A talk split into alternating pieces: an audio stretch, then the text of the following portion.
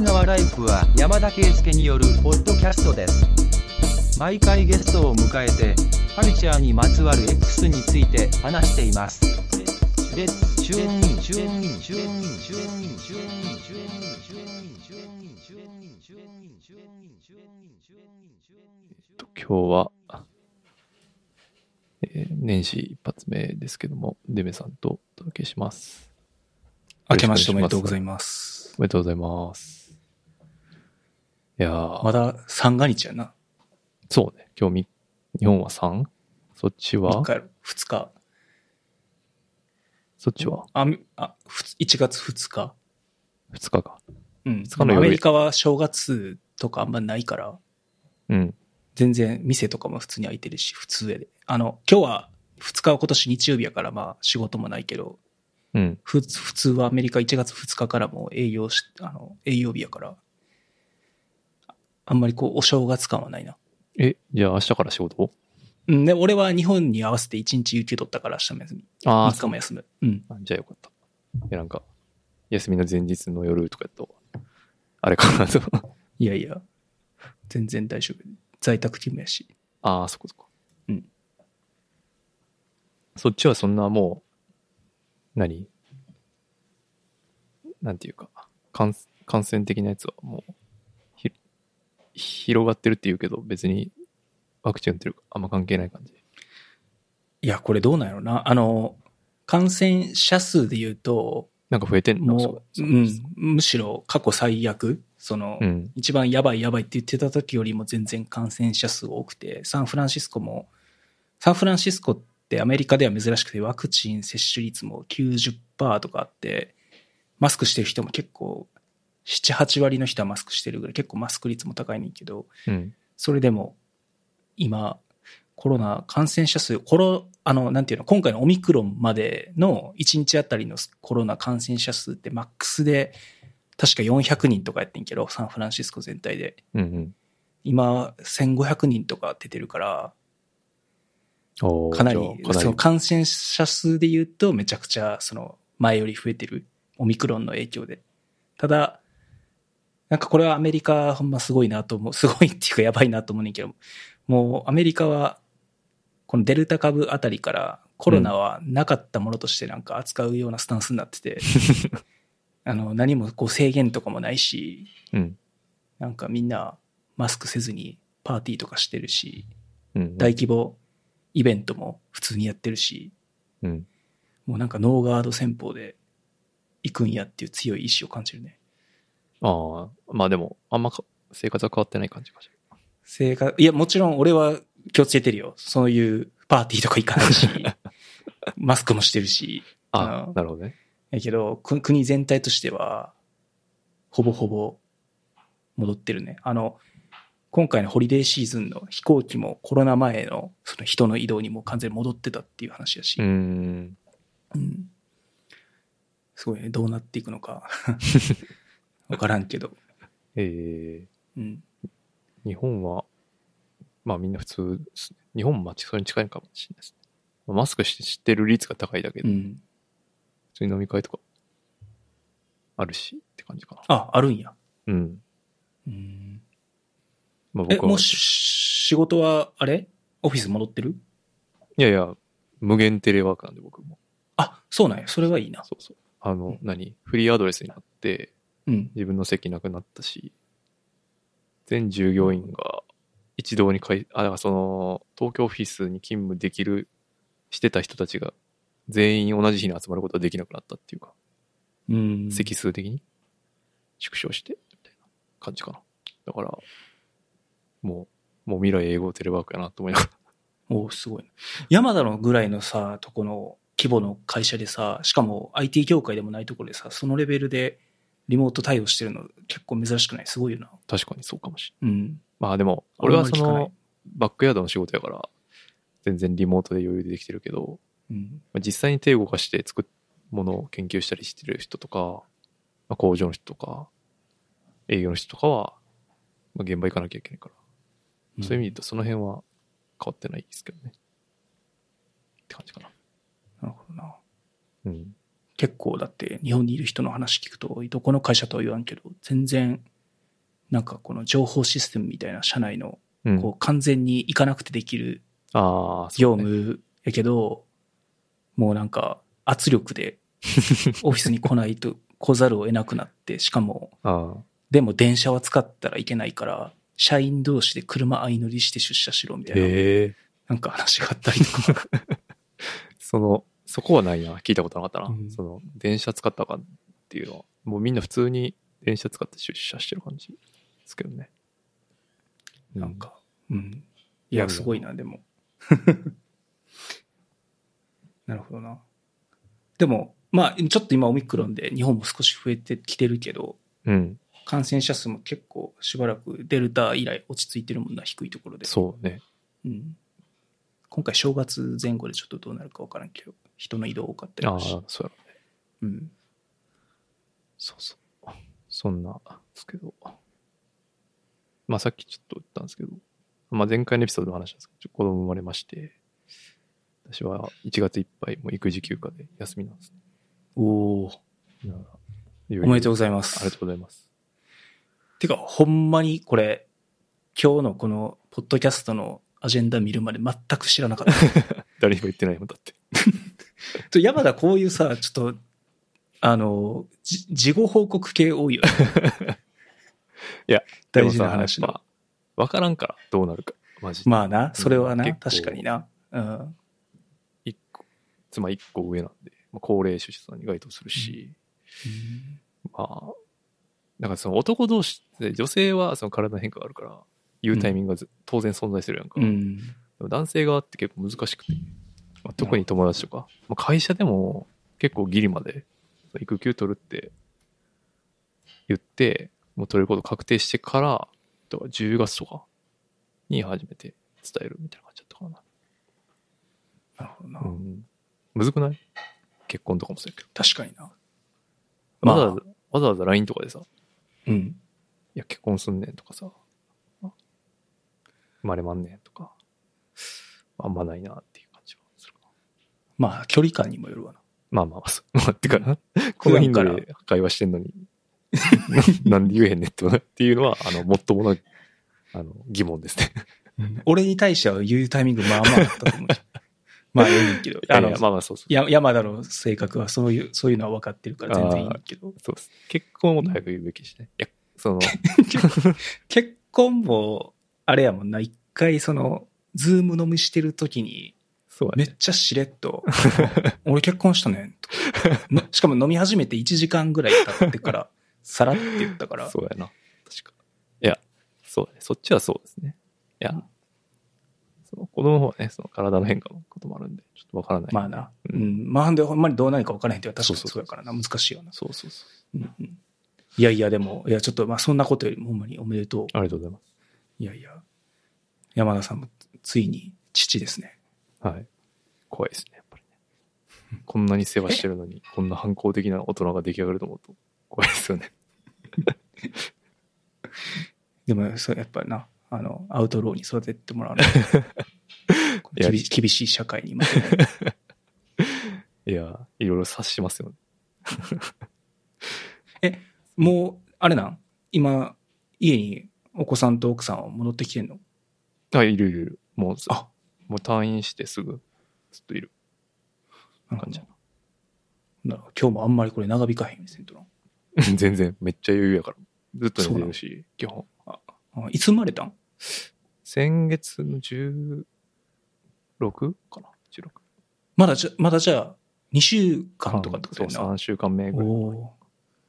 逆にまだ、そう。ほとんど何もないんかそう寝てるばっかりで何も始まっ。てない感じです。ああ、そうか。なんか、泣くの、泣くとかも1ヶ月とか2ヶ月ぐらいがピークらしいから、うん。まだだから、その静かな状態の時に、そうみんなのストレスが低い状態の時に、こういう収録を早めにしておきたいっていうのがあって。なるほどな。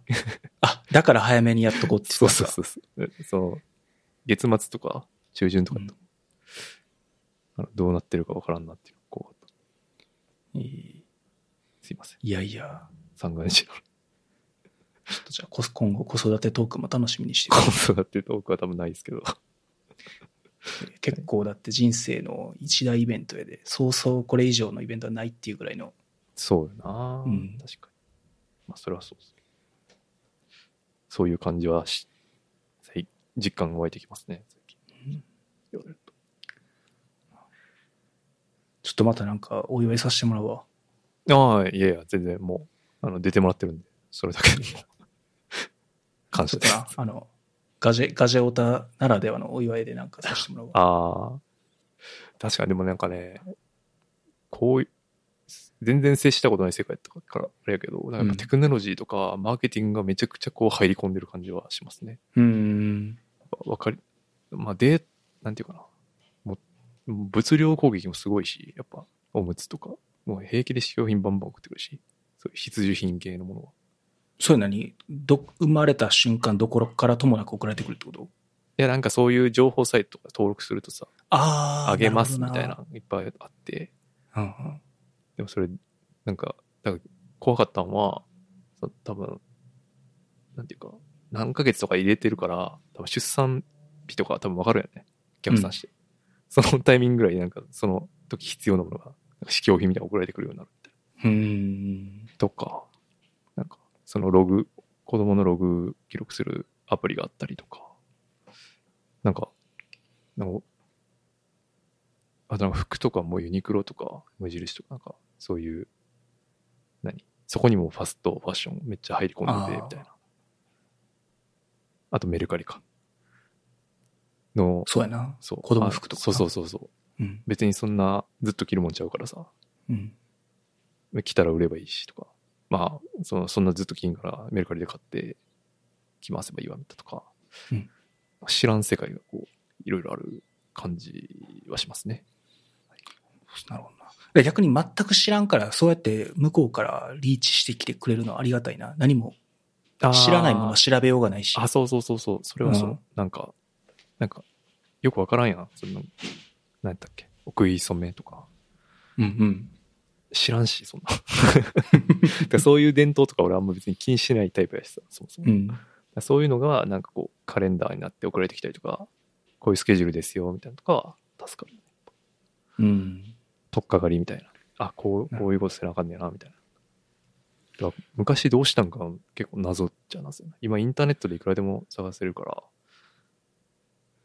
まあ昔はあれちゃう？親戚と住んでる人、家族と住んでる人が多いから、そういうそうやね。地域的、地域とか家族から確かに。伝わってくるみたいなのはあったんちゃう？うんうんうん。うん。いや、そう、YouTube は初めてなんていうか、この世にあってよかったなって思ったかな。ああ、そういう情報の。とか、うん、なんか沐浴、そう風呂入れんねんけど、うん。そう、なんか説明し、まあ文字の説明読んでもやっぱ、あんまわからんねん。だけど、うんもう一発、沐浴って検索したら、もう、なんかその、30年勤務した看護師の 沐浴方法みたいなのが、わーそのベテランの人がやってるやつがバーって出てきて、で、それ見なった、見たら、見てやったらもうすぐできるようになるから、あ、まあ、まあ全然伝わり方がそうそう違うよな、わかりやすさが。デメの言うところのその地の高速道路っていうか、めっちゃ。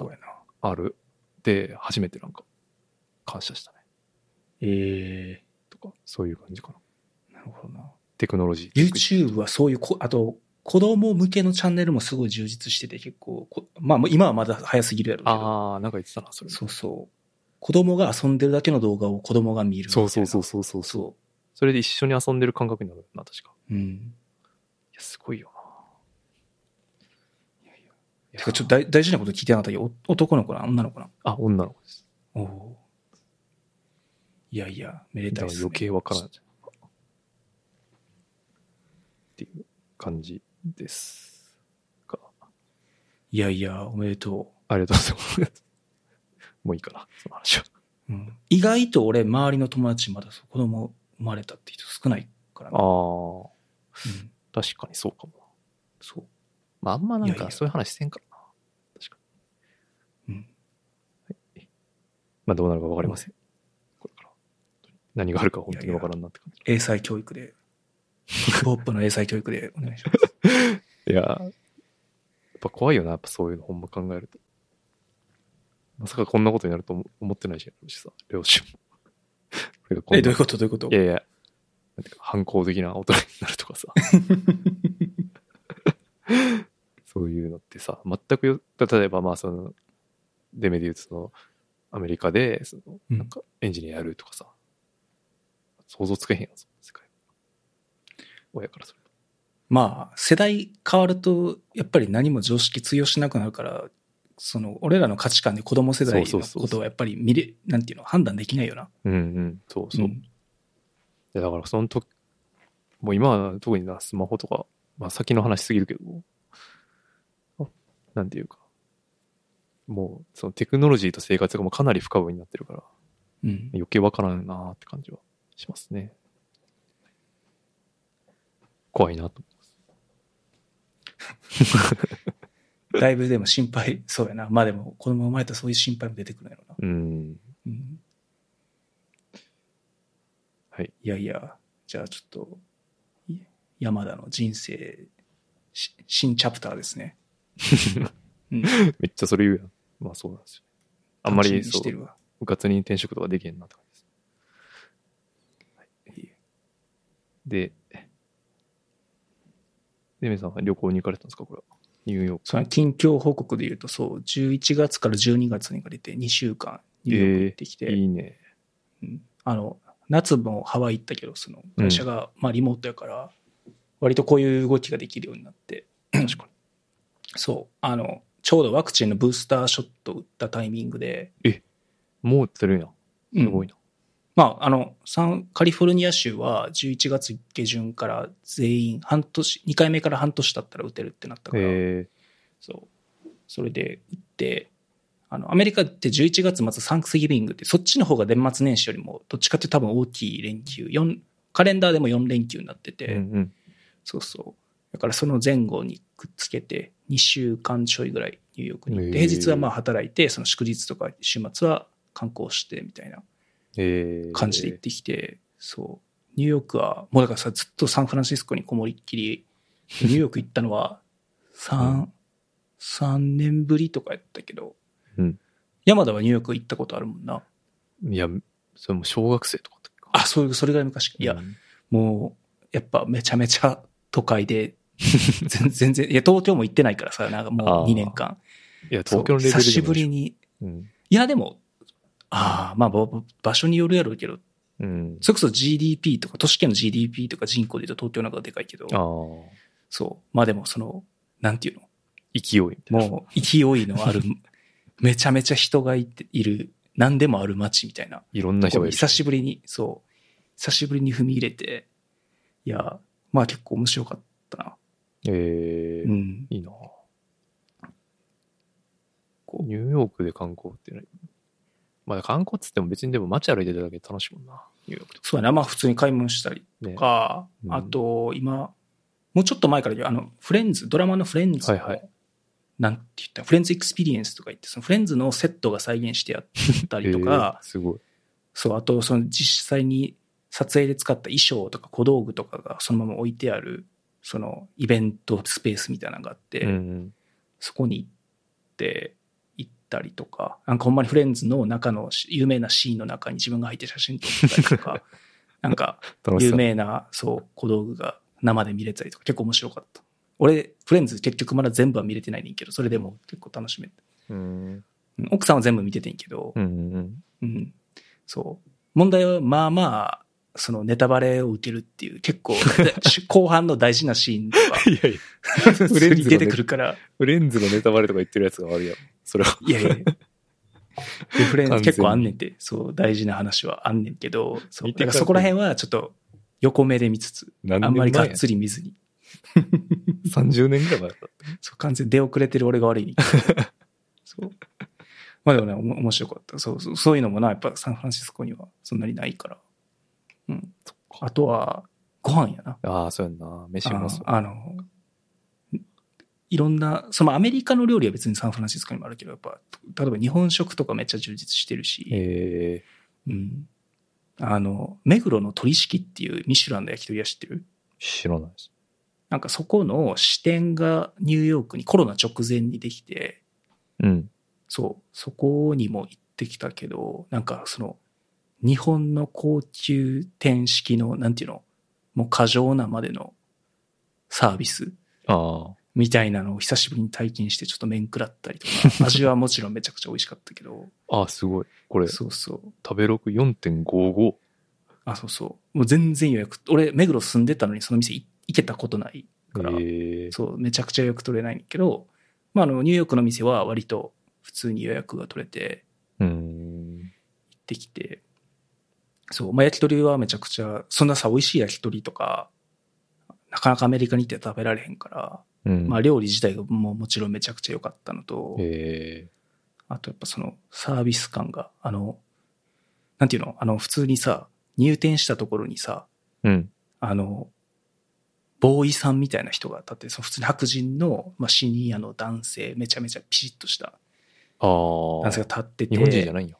日本人じゃないねんけど、うん。もうその人の接客もなんか日本式になってて、普通に会話、日本語喋らない会話は全部英語やねん。英語やけど、、でも、あ、予約してた清水ですって言って、うん。で、じゃあこちらへどうぞ入店するときに、お客様2名ご来店ですって日本語で突然叫んだりとか、えーとここは日本語でできるんやと思って。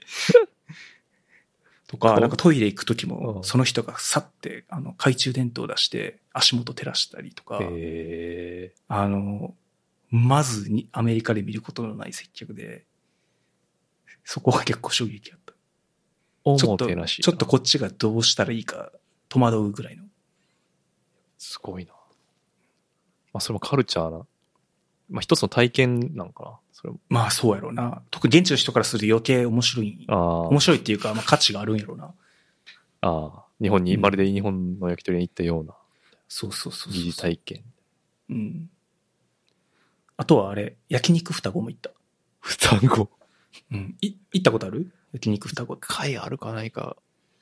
なんか、中目黒とかにある。いよくあるある。イメージ。うん。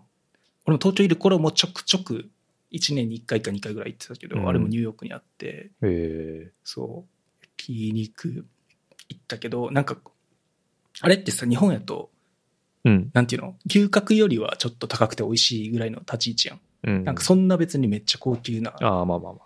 そうそう店って感じじゃないけど、めなんかめっちゃ価格帯高くて、えーわ和牛とか出してるからそれもあるんやろうけど、うん。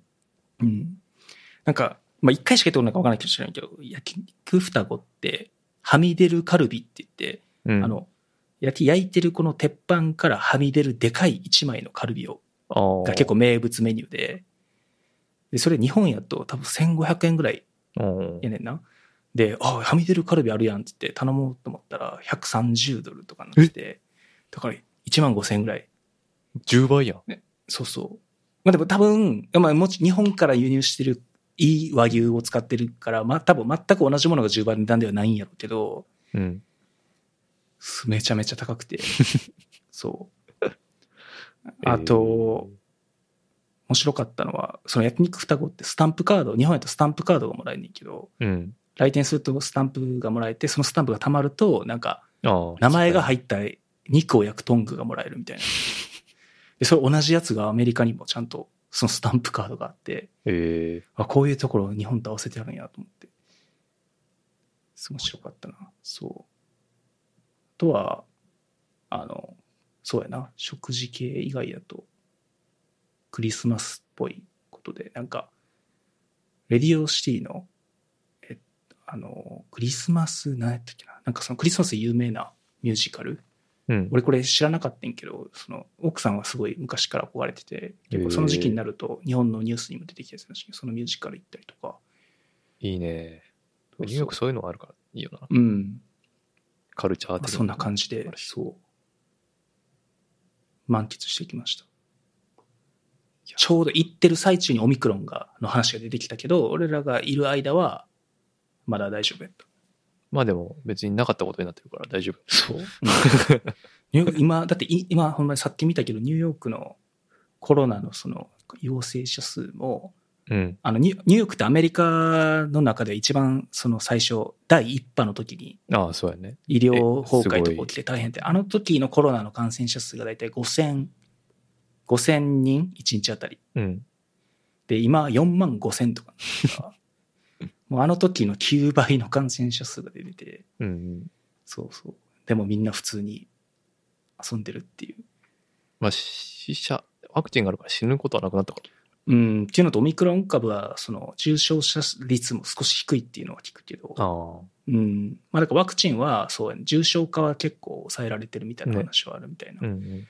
そうそう。だからあ、まあやっぱ、かかったら、かかっても風邪レベルみたいな、そういう気持ちなのかな。うん。もうみんなそれでいいと思ってるのかな。やっぱサンフランシスコ、そう自分が行った時も、サンフランシスコと比べてもマスクしてる人がすごい少なくて、あサンフランシスコやと例えば飲食、その室内、スーパーとか飲食店入るときってマスク、マストやねんけど、ニューヨークはそういうルールはなくて、だから飲食店とか店の中でもマスクしてない人がいっぱいいて、うん。で、飲食、だから飲食店の店員さんもマスクしてない人が多いし、してても、なんかこう、注文したりするときに喋るときにわざわざマスクで喋ってくる人とか いて、で、まあも、で、そのなんか、パーティーとか、そういうクラブみたいなのもバリバリ営業してるし、まあ、これはコロナ流行るわなと思ったら、やっぱりオミクロンに来て大変なことになってる。うんうん。まあ、だから、その辺、だからリスクと、なんていうか、プロフィットっていうか、その、どっち取るか楽しみ。感じですよね。うん。まあ、経済を停滞させたくないみたいなのもあるんやろうけど。うん。日本やとマスクしてない人の方が、すしてなかったら逆にドッキリすうんびっくりする。ほぼいないって聞くんで。うん街とかで見て日本は。見かけたらびっくりする感じかな。うんその、それはすごいよな。それもすごい、そう、それもすごい。いうん。やまあ、早くね、あまあ、日本帰るチャレンジはしなかったんですか？そういえば。もともと年末年始飛行機取っててんけど、ああ、そうなんや。そう、このオミクロンの影響で、まあ、そうやな、オミ、すえっと、細かく言うと、俺は、ももう少し早めにオミクロンが流行り始める前にもう諦めてて、っていうのも、自主隔離がああ、結局最低でも10日とか自主隔離しないといけなくて、そうなると2週間休み取っても、ほとんど半分以上自主隔離で終わるかそうら。。へえうん。で、奥さんはそれでも帰ろうかなと思ったけど、オミクロンの影響で、あの、自主隔離だけじゃなくて強制隔離とかも出てきたから、ああ、そっか。そう。強制隔離だと、なんか変なホテルとか。そう、空港の周りのホテルに入れられて、うん。で、ホテルから一歩も出れ、あホテルの部屋から一歩も出れなくて、なんか冷めた弁当だけ一日に一回届けられて、それを3回か、3囚人食届けられて。いや、ほんまに囚人、囚人やし、外で運動できない分囚人よりきついって。ああ。やし、そのホテルも、だから数が足りてないから、なんか結構ガチャ、そう、ガチャでいろんな、なんか、那覇とかまで飛ばされたりとか。逆にダーの方がぶ良さそうやけど。あったかいし。でも、一歩も外に出れないからな。そのまままた終わったら、あの、東京に送り返されて、飛行、空港で解散。ええそうなんや。繰り返し。だってそれ、強制隔離が終わっても、その後自主隔離、2週間経つまで自主隔離があるから、その後自由行動になるわけではなくて。そうなんや。うんええじゃあやっぱ厳しいっすね。そう、だからそういうのがあると、やっぱり今まだね、帰りづらいなるほど。から、そまあもうちょっと落ち着いたらって感じか。う。うん。ただ、もう完全にフリーで移動できるの待ってても、これはちょっとキリがないなと思ってう、ん。うん。まあ、だから今もう2年俺日本に行けてないから、うんうん。うん。だからちょっと、今年は、まあももちろん今のい、今多分コロナ始まって以来一番厳しい、その、水際対策やってて、うん。うん、まあでもそれが少し緩和されれば、ちょっとどっかでタイミング見て日本に少し行こうかなと思ってる今年。うんなるほど。うん。まあまあ、また落ち着く時が来るんでしょうね。収束するっていう。少し、そうやね。完全収束はまあ全く読めないけど、うん。少しマシになるっていうことはどっかで来るはずやから。ね。うん。まあ、その時会えればいいですね。じゃぜひ、はい。お願いします。あ、お願いします。近況そんなとこっすかね。すやね。じゃあ、どっからいまあ一番ホットなのは多分 F1 ですけど、F1 ま聞いてる人いないんで、そうだな。ガジェットかな。F1 はいつも最後に回してるな。まあ一番熱いけどね。今回すごかったからな。うう。ん。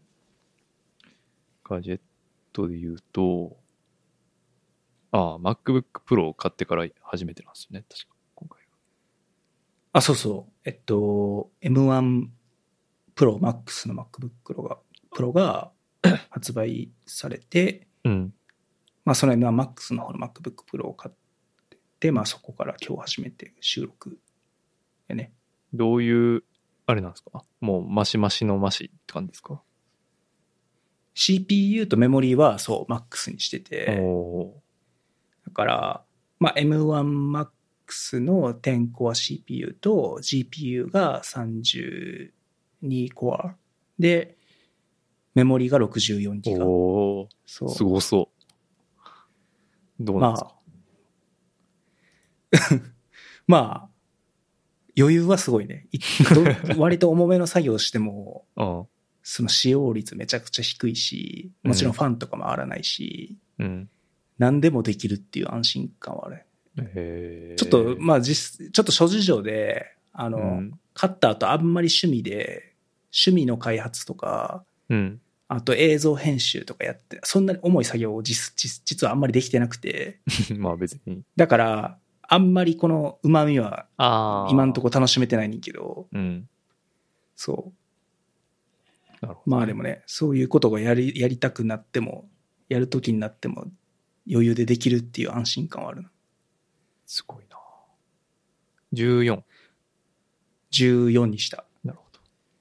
うん。これ仕事用で16で、ほぼ同じスペックの16を使ってんねんけど、ええそう。まあ個人用途やと完全に14でよかったなと思う。あの16はめちゃくちゃでかくて重くて、ちょっと持ち歩いたりするのしんどそう。ええ俺もラップトップはその、旅行に持って行ったりとか、カフェで使ったりとか、うん。まあ家の中でも移動して使ったりとか全然するから、うん。まあそういう意味で14でちょうどいいかなという感じがする。なるほうん。ど。いや。もう今、M1 の Mac mini 使ってるけうん。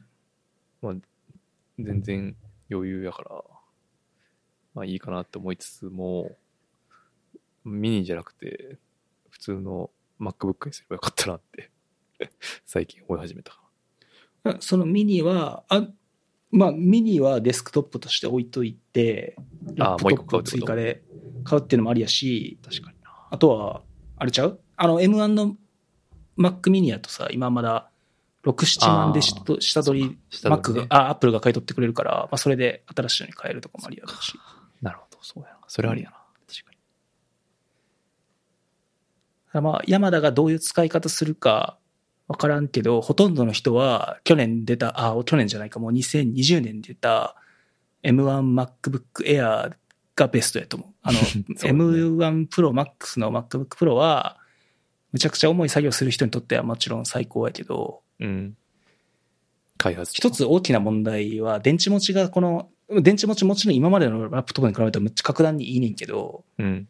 あの、MacBook M1 の時のその2020年のモデルに比べると、まあ、電池持ちが結構悪くなってて、ええうん、っていうのも CPU のコア数全体で見ると、あの、うんこの M1 Pro Max の方が増えてるけど、M1 がなんで電池持ちがいいかって省電力用のコアとパフォーマンス用のコアが分かれてて、普段の軽い作業は省電力用のその CPU だけ使ってるね。ええで、M1、2020年で出た方の M1 はこの省電力のコアが4つついてて、うん。パフォーマンスコアがプラス4で合計8。うん。でも、今回のやつは、えー、省電力コアが2でパフォーマンスコアが8。だから合計は増えてるし、パフォーマンスコアの性能も上がってるけど、省電力コア数で言うと4から2で半分になってて、でも実際普段の作業って省電力コアで十分足りてて、なるほど。そう。っていう影響で、えーっと、一昨年出た M1 の方が、まあ電池持ちよくて使いやすい。もちろん安いし、そうやね。うん。っていうのはあると思う。なるほどな。まあでも映像、映像とか音楽の編集、俺も M1 の MacBook でも使いやってたけど、まあもちろん、てか実際そっちでも全然十分。比べたら M1Max の方が早いけど、うん。うん。けど、そこにこだわっていくなら、まあ今年、去年出た MacBook Pro にするのもありだと思う。実際あの、今回フォームファクター変わってて、別に CPU 以外にもいろいろうん。改善点はあるし、そのメモリが16、M1 の時で16までやけど、今回6 32とか16 14枚選べるようになったとか、そうね。あとディスプレイが HDR 対応の 1XDR ディスプレイですげえいいやつにうん。なってるとか、あとカメラが少しか質が上がってるとか、あとポート SD カードとか HDMI とか直接させるようになってるとか、ああ、そうかそうか。そういうのはあるから、あとは MacBook Pro から比べるとタッチバーがなくなったっていう、一見対価に見えるけど、ほとんどの99%の人が大喜びしてる アップデートがあって。リビルドとかでよく言われてた。うん。これはマジで最高。エスケープキーが戻ってきてみたいな。あエスケープキーは実際、そう、えっと、最近のタッチバー付きのモデルもエスケープキーだけは物理キーになっててん。あ、そっかそっかそっか。そう。戻ってたね。それは戻っててんけど、他のファンクションキーのところも全部物理キーになったから、なるほど。地味にね、結構びっくりしたの今回のその去年出た方のやつは、スピーカーがめちゃくちゃ良くて、へえ。だから、あの、その旅行行ってる時とか、エアビーに泊まっててんけど、そこで、そのラップトップから、だからスピーカーとかないから、ラップトップから直接音楽かけたりしたけど、めちゃくちゃ音良かった。ああ、では、Bluetooth スピーカーをなんか一緒に持っていく必要とかあんまない。そう、いないいない。な。多分そこ、普通のその辺の Bluetooth スピーカーより全然。音がいい。すごいな。いやーまあでも、そうだね。普通のユーザーからすると、その、お金と値段のことか、あ、違う。お金とパフォーマンスのこと考えたら、M1 で十分やうん。ほぼほぼの用途はそっちでいけると思そうっすね。まあでも結局でもマシンのレベル上がると、その、なんていうか、コンテンツとかの、その、比例してつ強くなるっていうか、強くなるっていうか、なんていうか、重くなるというか、う。うん。より高次なことが発展していくから、いずれ M1 でまた足りなくなる日がまあそういうのもあるやろな。来る。うん。だから、まあ、そういうのを言い訳に俺はマシマシで買ってるわけ。な長く使いたいから、ある程度、そあ、でも結ね、さっきもちょっと話したけど、そのマシマシンで買ったやつを僕はデメさんから中古で譲り受けて、今10年目、11年目か。う。11、うん。面マスターで使ってるけど、それマシマシで買ってるからこそだよそうやな。10年後でもまだ使えるっていう。うん。いや、そんな感じか。まあ、ちょちょっと保留やな。そうやな。でも、まあ、ラップトップにするのはいいと思うで。うん、そうね。うん。まあ、どういう使い方したいかやけど。うん。そうね。ちょっと考えよう。あと、その俺が書いたのはその疑問っていうか、うん。どうしようかなって今最近悩んでること書いたんですけど、うん。特に、あ、でも今の話聞くと、MacBook Pro やともう SD カードのスロットルがついたんですもんね。だか最新のやつはそうやね。ら、うん。で、Mac mini は SD カードのスロットルないんですよね。あー、なるほどな。だから、その SD カードのデータってみんなどうしてんのかなうんどうやってパソコンに移動してんの、その最適化は一体何なんだっていう。マジこれデジカメで撮ったやつ？とか、うん、そうそうそうそう。うんそれ。まあ、で一番お、あ、どうぞ。あ、うんあ、その前は、あの、そのソニーのカメラって、うんそのソニーのソフトが対応してんけど、うん。M1Mac になって、そのソフトも動かなくなり、使えなくなったね。だから、新たな回が必要になったっていうのが原因。ああ。それ、ソフトは、なんか、なんていうの、ただ、直接 SD カードを読む以上になんか便利な機能があったの？あ、それは、そのソフトやと Wi-Fi 経由で飛ばす。ああ。なるほどな。まあ、一番お手軽なのは、多分ほとんどのデジカメって、その USB 経由でパソコンに直接つないだら、SD カードの中身ダイレクトにアクセスできるから、はいはい。まあ、それで入れるっていうパターンはあるけど、うん。一個問題は、基本的にその方法は遅く、ちょっと遅く、多分 Wi-Fi キーで転送するよりは早いと思うけど、うん。だから大量の動画とかを動かし始めると、それだ、やとちょっと遅さが気になるかもしれない。なんかなんていうの？十数分待たされるとか。ああ。そう。っていうのはあるかもしれない。USB ケーブルか、やっぱ、そうやな。で、それより早くしたかったら、やっぱりその USB で接続できるための SD カードリーダーを使う。ああ、そうね。うん。で、その場合、そのカメラから SD カード出すとか、ちょっとめんどくさいけど、スピードで言うとそれが一番速いと思う。うん。うんまあ、速さはね、そんなに求めてないかな、別に。なるほどであそう、でも、そそのカメラの、その側の口がマイクロ USB なんですよね。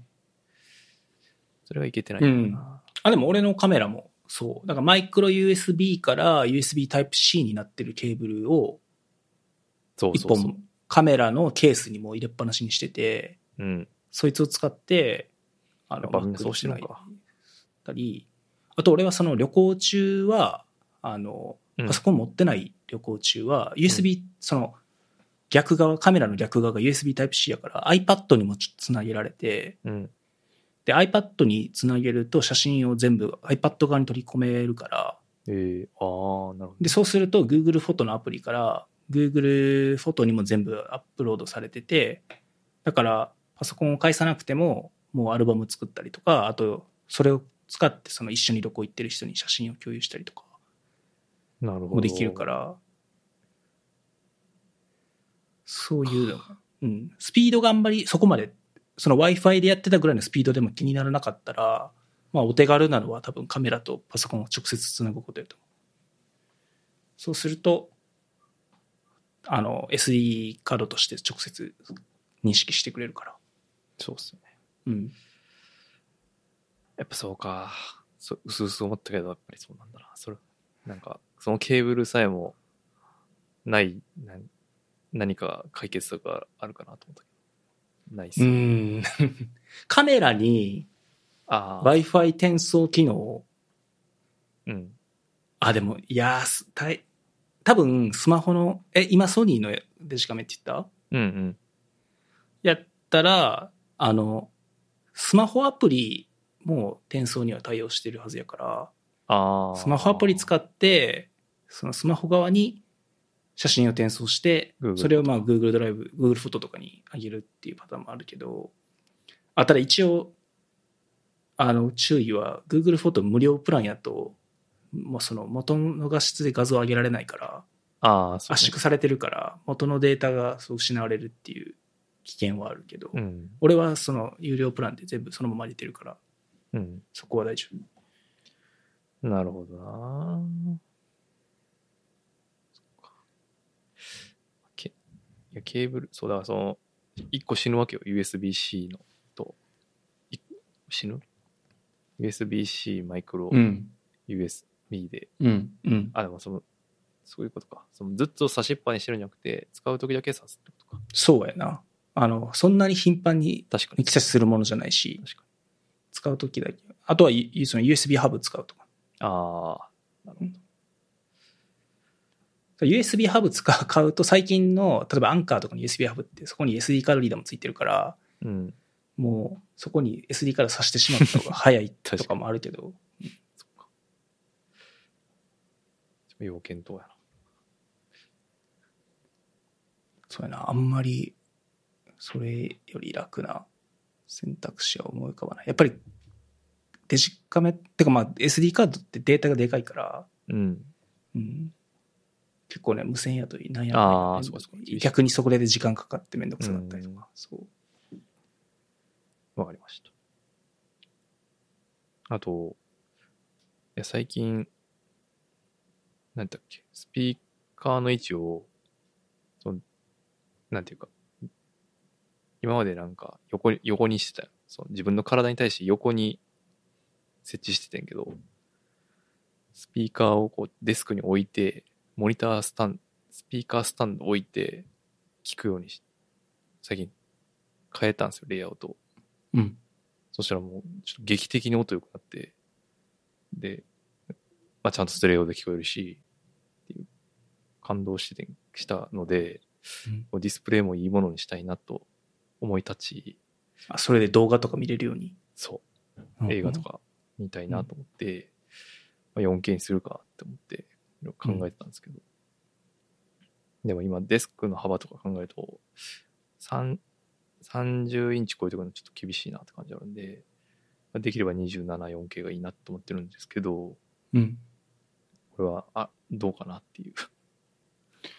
いや、いいんちゃう ?27 が収まるんなら、え、てか、32でも横幅がそんな突然すごく広くなるわけじゃないけど、そんなシビアな机の幅が。うん、なんか、そうね。やったら、まあ、な、20、あ、やっぱ基本使える範囲でディス、俺は使える範囲でディスプレイ大きければ大きいほどいいと思ってるから、ああ。あの、27でいいんじゃない？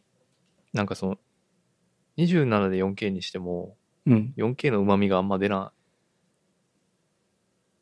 いかなっていう。いや、27なら結構違うと思うけどいけそう。な。うん。結局、その、この間のリビルドでもその話出てたけど、確か、スケーリングして、なんていうか、4K として使わないケースの方が多いっていうか、字がちうん小さくなるやんか、すごい。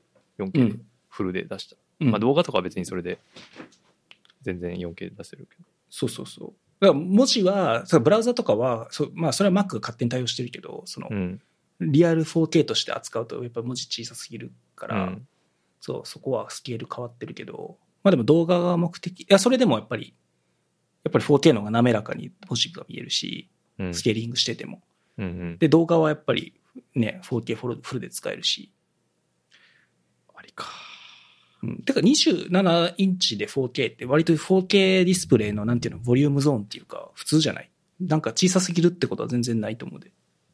ああ、うん、そううん。ボリュームゾーンではあるのだが、うん。本当なのかという疑問を再度今確認してる 専門家に俺正直ね、ディスプレイはそんなにこだわりとかないからえ、、今何、30今32 2か。、で、その前27の 4K 使ってて、うんそれは今奥さんが使ってる。うん。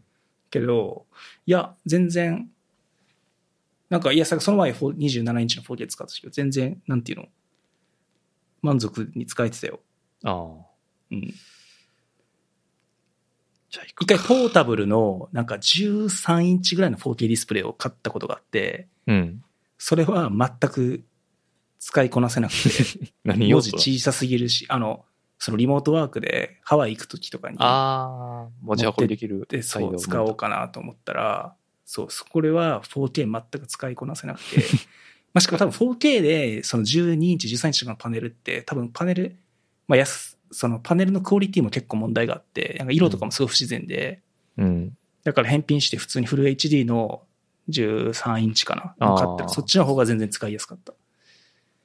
とかはあるけど、27なら全然 4K は問題ないと思う。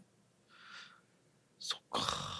ただ、えーっと、もしその動画視聴が目的なら、うん。Mac mini、M1 Mac mini がちょっとどういう風になってたか覚えてないけど、あの、うん。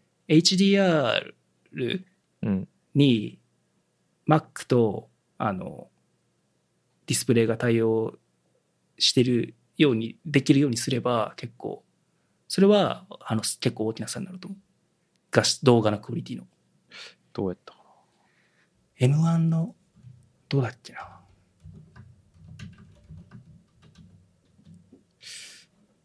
うーん。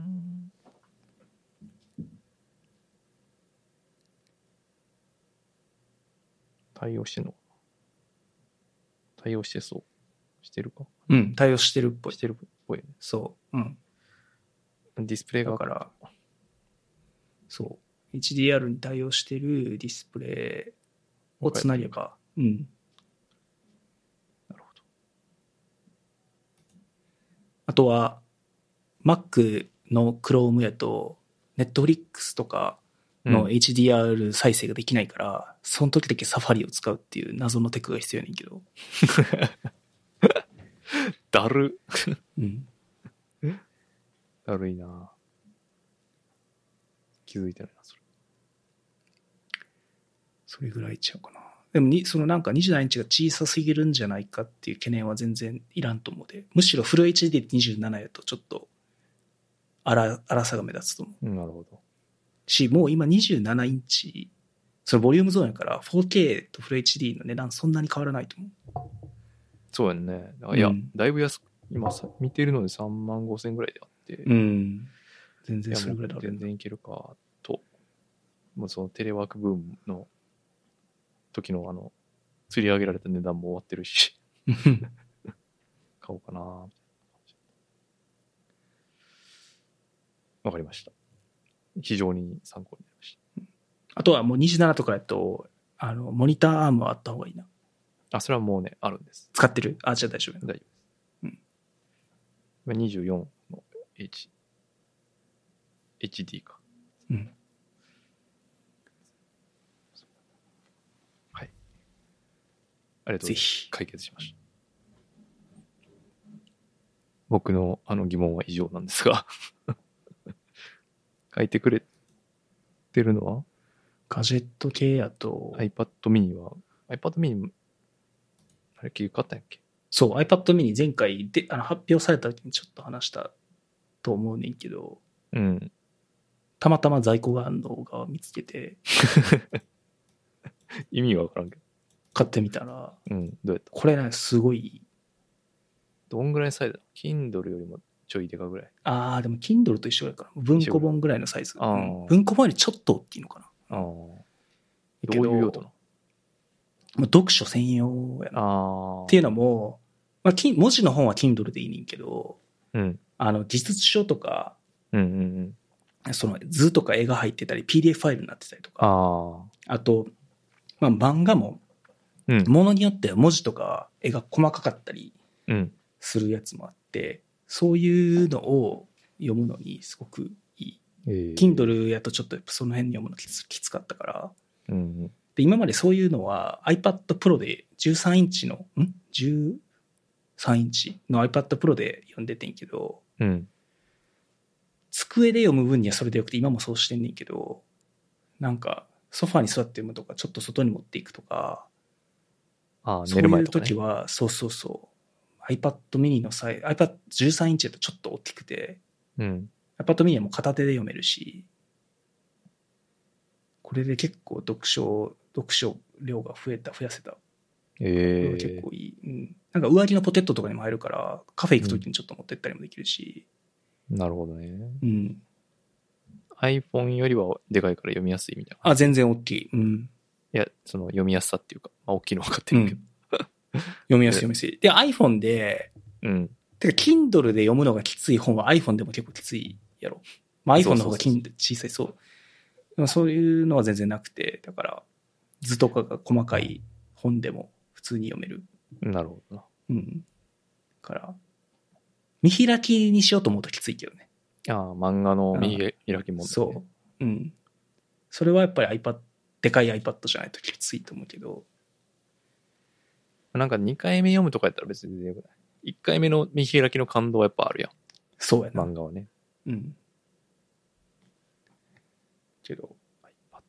あ確かに iPad で漫画読みながら寝て顔面に iPad 落としたこと何回もあるもんな。めっちゃ痛いやん。とか、その、ホールドしたまま寝てたって言われたこともあるしな。で、その iPad で仰向けの状態で使うのもそもそもしんどいやんだからって。俺結構仰向けで、すごいな。腕の力が。そうミニは、まあ、それが全然片手でできるから、そう。それはいいな。いいとこうん。ただ小さくなってるだけやけど、いや、すごい、周りの人の評判も良くて、ろ。うん。これはちょっと次チャンスあったら買おうかなって、うすうす考えてて、うすうす。そう、そう。実際買ってみたら確かにすごくいい。うん。あの、でかい iPad とは墨分けができる。えそう。ー、そんなやると欲しくなるね。品薄やからちょっと、あ、人気なんや。要チェック。てか、まあそもそも半導体ああ、そうかそうか。のそう不足不足もあって、っていうのもあると思うけど、まあでも人気は人気やと思う。なるほど。いいっすね、これは。じゃあ、ちょっと、今度店行ったら見て。そう、まあ実際そう、あの実物触ってみたらいいと思う。そうやねアップルストアの展示とかは普通にずっとあるから。見てみよう。あとは、この Web3、Web3.0 ってやつ？Web3。うん。今なんかワイワイ流行ってるやつ、うん何なのか全然よくわかってないけど。これは、俺も、ちょっと、まだキャッチアップしきれてないから、あんまり詳しく話すことはできないねんけど、Web3 ってまあ、簡単に例えばそのよく出てくる単語だとさ、暗暗号通貨とかさ、ビートコイン。NFT とか、そうそうそう。あの辺はこの Web3 関連技術の一つやねんけど、まあ、特に暗号通貨とかって3年前ぐらいからこう定期的に流行ってて、ただ投機的な要素が強いから、正直俺はあんまり深入りしてなくて、うんうん。うん、ただ今年、今年じゃないな、2021年に結構、その一般消費者の目に見えるレベルの大きな変化が起き始めてて、うん。で、まあ、今回のこの波で、なんかこの、まあ、結局最後マスに浸透するところまで生ききるかどうかわからないけど、なんか、遅かれ早かれ起こるような転化がこの Web3 でおあるような気がしてて、で、実際アメリカのその VC、あのベンチャーキャピタルも、うん。もう普通にこの Web3 関連の技術とか会社に大きい投資をし始めてて、うん。うんうん。とかテック企業の戦略に、なんかこういう、この辺の関連のビジョンが入ってくるようになって、っていうのもあって、まあちょっとそそろそろキャッチアップというか、ウォッチしないとあかんなと思って。っていうのと、これはそのコン、この Web3 ってこん、後で詳しく話すけど、コンテンツクリエイターとの相性がすごく高良くて、うんうん。だから、まあ、それこそ音楽とか、まあ、山田ももともと見てきたその分野うん。でも、今までになかった大きな変化が起きるかもしれないから、まあ、ちょっと話しとこうかなと思って今回持ってきた。なるほど。そうそう。確かに NFT とか見ますね。うん。なんていうか NFT で曲をリリースしますみたいな。そうそう。それで言うと、俺この人知らないねんけど、3 Loud っていう DJ の人知らない。が、あの NFT と関連付き合った EDM アルバムを売って、3日間で11.7ミリオンドルだから13億円ぐらい 売り上げ上げてて、で、これはだからこのミュージシャンに直接入ってるお金ね、これ。えー、そう。で、例えば Spotify って1ドル稼ぐのに300回再生されないとあかんねんけど、うん。そう。けど、その、こういうコンテンツクリエイターのとこに、これぐらいの、その、価値がいきなり行くっていう、この仕組みはすごいやっぱ面白いなと。思って。うん。まあこれは今正直 NFT 関連はバブルでかん相場は間違いなく下がるけど、これから。うん。うん。けど仕組みとしては、そのコンテンツクリエイターがちゃんと評価される価値を、えー価値を生み出しているコンテンツクリエイターがきちんと評価されるっていう、報われるっていう仕組みを作ろうとしてるから、まあ、それは結構面白い流れやなと。中抜きが少なくなる方向って感じ？ん。そうやね。まあ、だから Web3 ってそもそも何かっていうと、その、まあ、コンテンツクリエイターというか使ってる人、ユーザーが所有権を持ってるインターネットのことで、うん。で、これはなんで、どうやってそれをやるかっていうと、まあい今多いのはその、ブロックチェーン上に分散型のアプリを作って、デジタルデータの所有権をそこで管理するっていう話。うんその、その所有権を管理してるのが NFT。で、その、まあ、結局デジタルデータの所有権って似たようなことは中央集権、まあ、いわゆる今普通の Web、ウェブ中の時代時代の中央集権型のアプリ上でのもうやろうと思えばできる。まあ、例えば、そうやね。その、Facebook に上げてる画像とか、うん。YouTube に上げてる動画とかっていうのは、まあ、そのクリエイターの人が持ってる感は出てるけど、実際には、その、そこは、その、プラットフォーム、Facebook とか Google が所有権を握ってるわけで、で、まあ、例えばじゃあ Google のアカウントバンされたら、そういう、そ、そこのサブスクライバーであったりとか動画とか全部消えてしまうわけやんか。うん。そう。でもこの Web3 の技術っていうのは、その所有権がプラットフォーマーじゃなくて、そのコンテンツクリエイターだっただったりとか、そのコンテンツを買った人、ユーザうん。ーに、えっ、と、あるというのが、まあこの Web3 で、その中の中核を成している NFT の技術で、で、だこれがだからなんでこのそのクリエイターにとっていいかっていうと、その、今のそのインターネットのビジネスって、その、結局価値の源泉はコンテンツにうん。あるわけが、みんなそのコンテンツを見たくていろんなウェブサービスを使うと。うん。ただ、そのコンテンツがをユーザーが見ることによって生み出た利益のほとんどっていうのはプラットフォーマーが持っていくんね。例えば、Twitter とか Facebook とかっていうのはユーザーが投稿したコンテンツを見るために人が集まってるんやけど、そのコンテンツのクリエイター投稿者が得られるのって実際にはライクだけ？一切金銭的価値が生まれないわけやんか。うん。で、ただそれによって、その生まれてる莫大な広告費っていうのは、そのプラットフォーマーが全部持っていくと。そうね。うん。で、そのプラットフォーマー、でもプラット、そのプラットフォーマーは力がめちゃくちゃ強いわけ。その、だアカウント、クリエイ、コンテンツのクリエイターのアカウントとかは、そのプラットフォーマーが握っているし、そのクリエイター側はプラットフォーマーの、まあ、方向性とか、ガバナンスとかには意見は出せないっていうのが、まあ、今起きていることで、権ただ力違う。非対称性的みたいそうやね。うん。な。なるほど。ただ、その Web3 によって、コンテンツのクリエイターが利益を享受したりとか、まあ、コンテンツを所有するための、まあ、思想、カウンターカルチャーというか、でっていうのが今生まれつつあると。で、これは今クリエイターの話をしたけど、コンテンツを持ってる人の側も、あの、人そうで、例えば Kindle とかって、俺今までもう結構な額の Kindle の本を買ってるけど、実際にはその、俺はその Kindle のデータをも持ってなくて、Amazon からのレンタル。これは Amazon の Kindle の、あのー利用規約にも書いてあるけど、所有権は Amazon にね。うん。だから例えば極端な話、Amazon が明日で Kindle サービス終了しますってなると、読めなくな自分は今までお金を出して買ったこのコンテンツは見れなくなると。る。うんそう。っていう結局プラットフォーマーがコンテンツを所有していて、このクリエイターであったりとか、まあそのコンテンツを所有してる、あーコンテンツ楽しんでる人たちは実際には所有してないとうん。うんうん。いうのが、まあ今までの問題で、それをまあ変えたいっていうのが Web3。なるほど。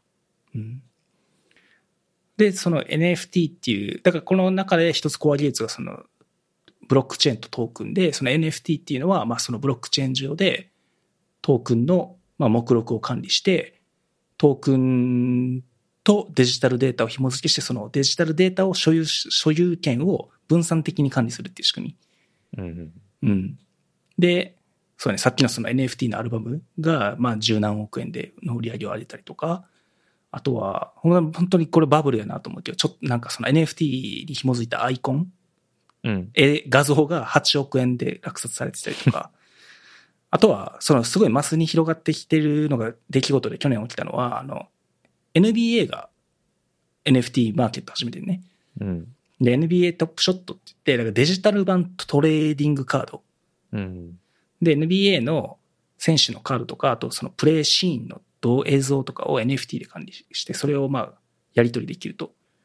それも一番高いやつが2000万円以上でやり取りされてたりとか。ただのそのデジタルデータなわけ、動画とか画像なわけやけど、っていうちょっとまあバブルはバブルやけども、そういうことが今起き始めてる。でもも、でもそれ持ってる人じゃなくてもそれは見れんねんな、普通に。デジタル上で。そう。これは今のその NFT のまあ課題というか、やねんけど、結局その NFT 管理してるのって、その実際のデータに対しての、まあ、だ結局そのトークンのメタデータとして、そので実際のコンテンツの URL を管理してて、うんうん。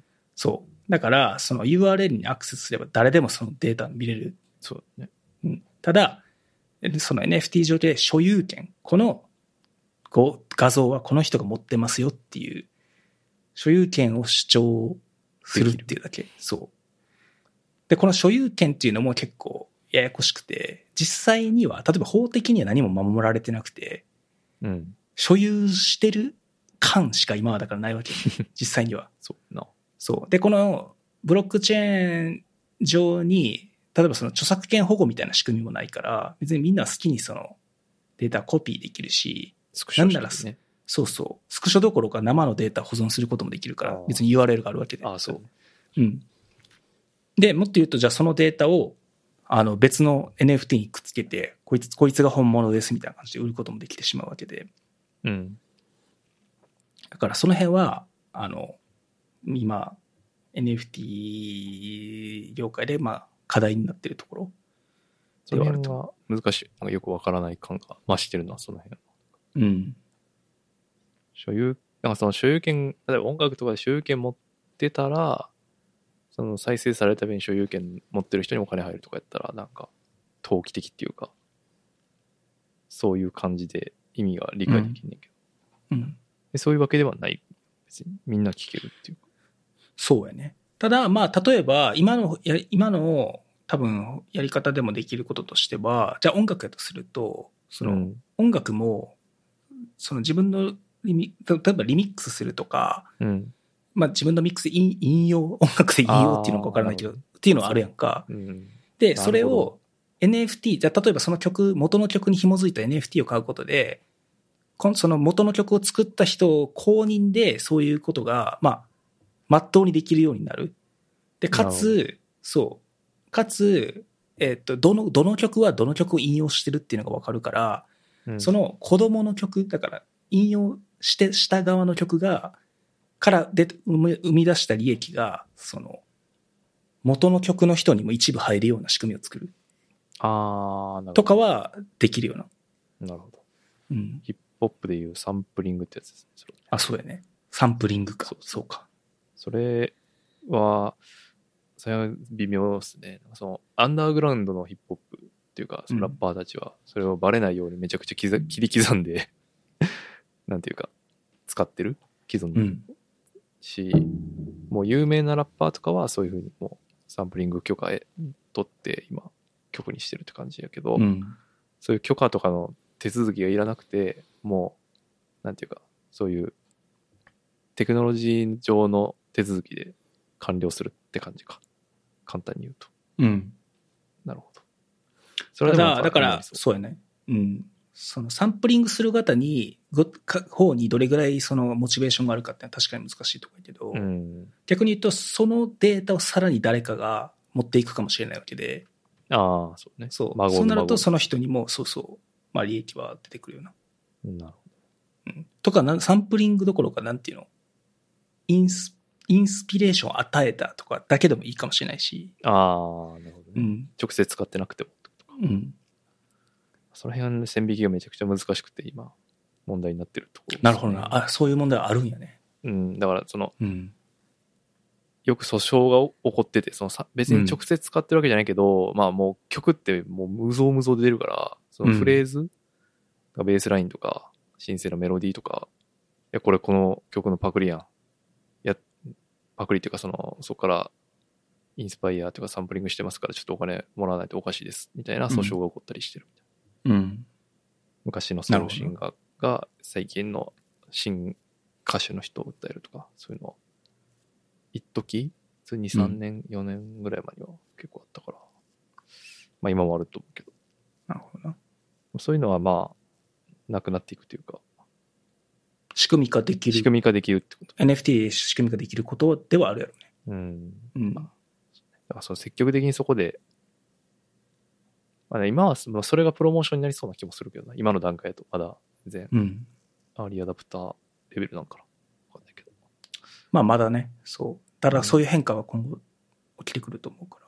えー、うん。そうですね。この間も、この間出てもらった時にメタバースの話しましたけど、うん。その後なんかすごい勢いで、日本でもメタバースっていう言葉が爆発的に流行ってましやっぱあの、Facebook がメタバースだけの、イベントをそうやって、社名もメタにして、あれで一気に空気変わった感はあるよね。うんうん。そうね。ぶっ込むぞっていう感じもね。そうそうそう。まああれも、だから、だ結局この、まあメタバースも Web3 に関連する一つの多分キーワードではあると思うけど、うん。あの、結局、この Web3 って今のこの河川状態にあるテックウェブの世界の、まあ、か言ってしまえば一つ対抗カウンターカルチャーみたいなところがあって、うんなるほどね。うん。だから、既存の、その、もう買ってるプラットフォーマーからすると、まだるいんや。あ、そう、むず あの、まあそもそも戦略とかも違いすぎるし、うん。自分たちの強みを消すことにもつながり得るわけだから、やっぱ難しい。なるほどな。ただ、ぱりその Facebook って、まあいわゆる GAFA って言われてる会社の中で唯一そのまだ創業者が社長をやってる会社。うんうん。あまあ、アップルもアマゾンもグーグルももう創業者が社長やってなくて、うんうん。ただその、Facebook は未だに創業者のマーク・ザッカーバーグがまあ社長をやっていて、で、うんかつ、その、Facebook はさっき並べられた会社の中で、この Web、今のこのモバイルとかけん、その Web の広告の時代の、まあ、プラ、一番基盤の部分を取れなかった、その Android とか iOS とかうんみたいなところが取れなかったから、まあ、結局、その、Facebook の、例えば Facebook とかインスタのアプリって、割とその Google とか Apple のさじ加減でいろんな影響を受けてしまう。っそうですね。ていうのがあって、まあだからその、GAFA の中で多分一番大きくこの、ここに投資をしようとしてる、その次の世界で、まあ派遣を取る Facebook、そうそう、派遣を取る、もしくは今のこの状況を変えてしまいたい。なるほど。うん。この一部のプラットフォーマー。まあ、それは買ってるプラットフォーマー、Facebook もパ買ってるプラットフォーマーの一つであるけど、間違いなく。うん、そう。うん。っていうのは、そう、あるんやろうなと思って、だから Facebook、まあ、だって Facebook がああやって発表するだけでさ、そのさっきの日本でのメタバースのバズり方も全然変わったって言ってたし、やっぱりああいうあのレベルの会社が、すごいこうやって動き始めると、やっぱり無視できない変化が起きるから、まあそういう意味でも、そう、メタバースであったりとか、この Web3 関連の話っていうのはちょっとちゃんと追いかけていかないといけないなとなるほど。思った。じゃあ、これから来るかもしれない。うん要チェックと。そうやね。まあ多分今年とか、Spotify とか YouTube が NFT ストアオープンするとか。NFT 対応するとか、あとは、例えばエ、まあ、エピックもそのメタバースとか Web3 かなり注力入れてるから、例えばフォートナイトのスキンを NFT 化して、うん。そのゲームの外からでもそのデータを所有権を使う。だから、例えば、フォートナイトのストアで買ったスキンを他のゲームでも使うとああ、か、なるほどね。あとは例えばリアル店舗でそのスキンを買え、こ購入できるとか、うんうん。そうそう。なんか、そういうことも起こり得る。この先1年2年で起こるかもしれないから、まあそうなると結構大きな流れ、より一層大きな流れになっていきそうな感じがするね。えー、なるほど。勉強になります。いや、でも、ちょっとやっぱ今日これ話してよかったわ。さっきの、そのサンプリングの、ヒップホップのサンプリングのところで実際にそんな問題が起きてるみたいなのはうん、なんか、知らなかったから俺は。まあちょっと、どうなの？距離的。もともとその、えっ、と、最初は、まあ、イリーガルに勝手に抜いて、勝手にループさせて使ってたっていうところから始まり、うん。で、途中から、えっ、と、もう、もろに使う場合は大体許可取って、でも、その元の曲の人が許可して渡すっていう流れがあったけども、で、全然そのサンプリングしてないって言ってるけど、そのフレーズがえそっくりやん。で、訴訟っていうパターンになってるんで、うん。NFT で解決するかって言われると、微妙やなって今、話しながら思い直したから、逆に。うん。たただ、その許可へ、今までやってた許可取る作業みたいなのがなくなっていくのかなと思うと、アーティスト側がやりやすくなる可能性が高いなと思います。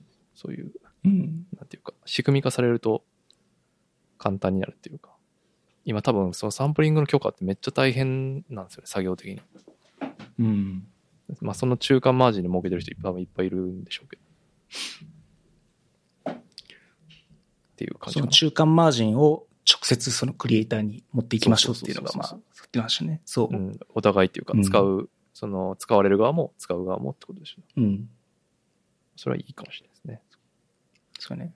まあ、だからそのさっきの話は、そのサンプリングの話は俺がの素人の思いつきレベルだけど、結構そのインセンティブ設定、これがトークンを使って、じゃあ音楽業界の、まあ、コンテンツをクリエイター、大元の曲を作った人、それをサンプリングする人、あとその人の、そのミュージシャンのファンであったりとか、うん。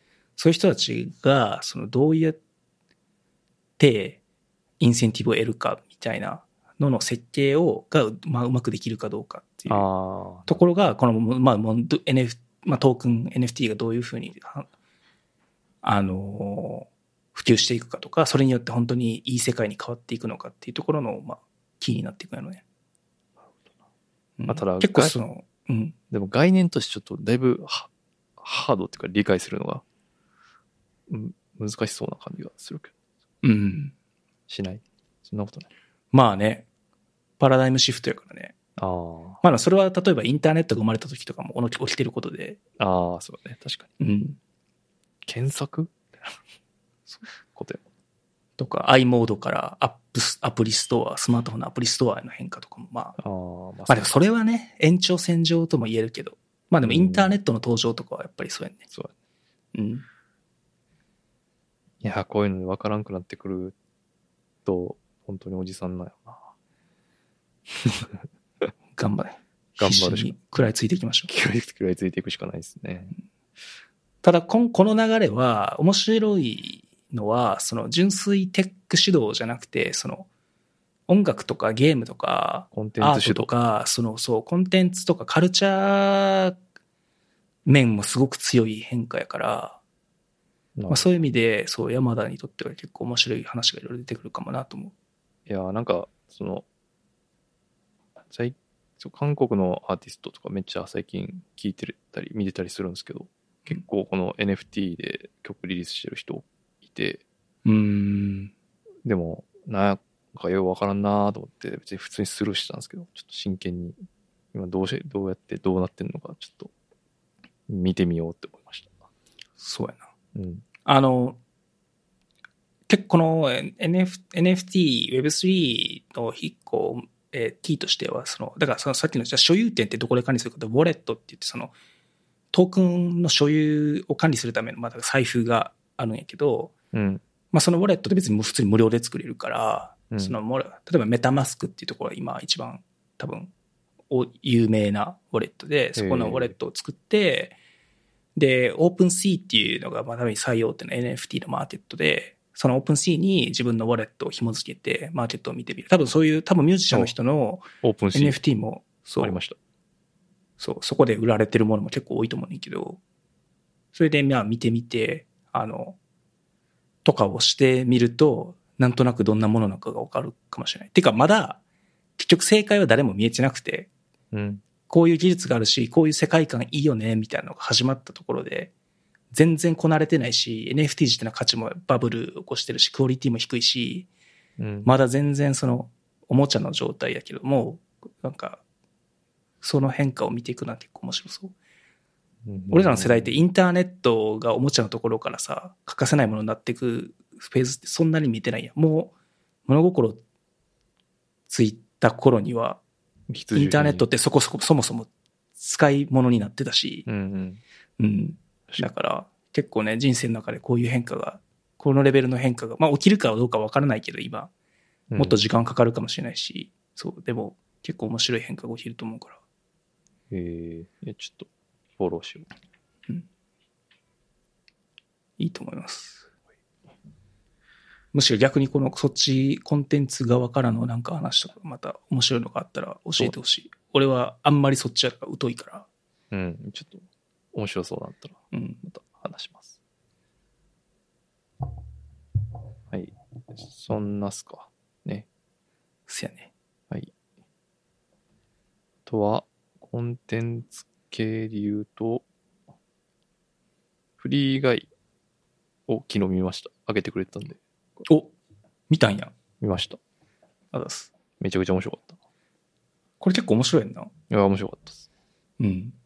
これもその、そのなんかメタバースつながりというか、ちょっと面白いなと思って。そうね。そのゲームが、ゲームのし NPC、ノンプレイヤーキャラクター、ノンプレイイングキャラクター、そうやね。あの、日本語訳やとモブキャラって。モブキャラか。うんモブキャラが、ゲーム内のモブキャラが AI で意思を持ち始めてみたいなそう。話でしたね。うん。でも自分はゲームのキャラであることとか、自分がモブキャラであることは全然気づいてなくて、最初。そうね。一生懸命、その、好きな女の子を見つけて、その女の子のために、女の子に頑張ってアプローチするみたいな、うん感じレベル、レベル上げて。そう、レベル上げて。っていう、なんていうかその、テクノロジー映画としても面白いし、ゲーム映画としても面白いし、うん。なんか、普通に、なんかまあラブコメ的要素もあるし、見どころめっちゃ多多めで面白かったです。うん、面白かったな。なんか分かりやすい SF。設定の映画やし、そうう。ん。なんか、あの、ブラックミラーほどダークでもないし、うん。ブラックミラーってもっと、なんかえぐい、そうやな。基本ハッピーな映画やしね。そうそう。うん。そのガイがずっと笑顔よ。そうそうそう。これは、なんか、なんかそう、これすごい見て、見て面白いなと思ったらさ、なんかアメリカではそこそこ受けた、興行収入も1位とかになってたけど、うん。なんか日本でやとあんまり受けなかった。夏公開されたのかな？とかで。うん。そう。だけど、すごい面白かった。なんか結構、ポップカルチャー要素もいっぱい、まあゲームの、この、ゲームじゃないわ。この映画のネタ的にも、そうやからやろうけど。そうやね。なんか、うん。ディズニー系、まあ、マーベルの要素とか、まあ、てか、まあ、普通にマーベルのキャプテンアメリカの人が出てたし、そうそう。まあスター・ウォーズも、あ、そう、スター・ウォーズも、そうそうスタ。ー、出てたし。あれか、ライセーバー下りとかね。これはね、この映画は作制作が20世紀フォックスやけど、途中でディズニーが買収して、だからこの辺のディズニー系が使えたみたいな。話らしい。そう。そう。で、今、日本で見放題で見れるのはディズニープラスなんですよね。だけで、まあ、レあの、アマゾンプライムとか普通にレンタルでは見れんねんけど、見放題ではディズニープラスにしか入ってない。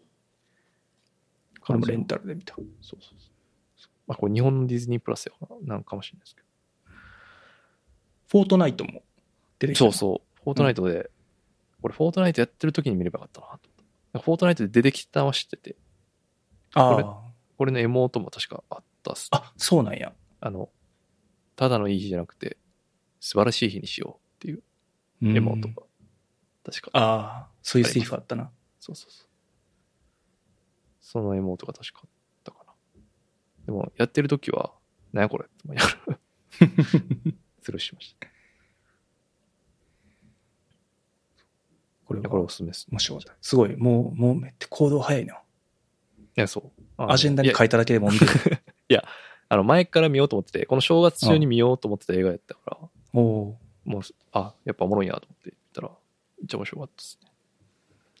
いや、でも、なんか最初のさ、前半の方がすごい、日本の人にすごい、日本の人って言い方はあれ、サラリーマンに刺さる感じはしましたね。なんていうか、決まった、そのルーティーンをうん。崩す、崩すことにめちゃくちゃ抵抗されるみたいな、あるやん。ああ。うんうん。あの、えコーヒー。コーヒーもそうだし。うん。あと服装とか。うん。その、シャツから、えっ、と、何？なんていうのあれ、ロンティーみたいなそうそうそうそう。なって、でも最後はシャツ着てんねんな。なんていうか、その、でもい最初のシャツと最後のシャツは違うっていうか、まあ、自分で選んでるか、他人に選ばされてるかみたいな違いみたいなのがあったりとか、まあ結構いろんな示唆に富んだ映画で、面白かった。ありがとうございました。いいよ。よかった。刺さっててよかったわ。いやでも。テテック的にも面白いね。うん。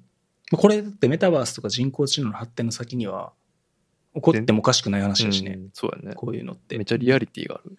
うん。で、それでもう一個、そのディズニープラスって見放題で、まあ、見れたフェラリ、フェラーリ VS4 ってやつで、うん。これはめっちゃおすすめです。ぜひ、デメさんにはこれ知らないわ。あの、まあ、ルマンうん。の話、ルマン24時間耐久レースの、その1970年代ぐらいかな、60年代、70年代のフォードとフェラーリが戦った頃の、まあ、レースを舞台にした映画なんですけど、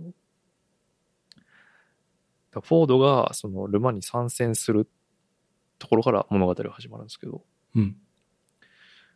で、その、まあ、フフェラーリがまあそのトップっていうか、中でどうやってこう、アメリカの車が戦っていくかみたいな、試行錯誤していくかみたいな話で、うん。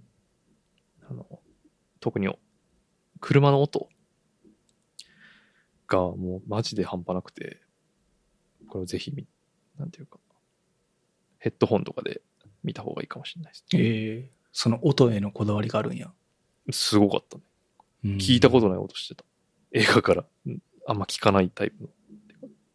エンジン音とか、その車のタイヤと道路を進めるブレーキの音が、これたまらないと思いますよ。ええ好きな人は。面白そう。うん。何やったっけ。そうあとなんていうか、すごい、サラリーマン映画でもあるんで、なんていうか、中間管理職の悲哀みたいな。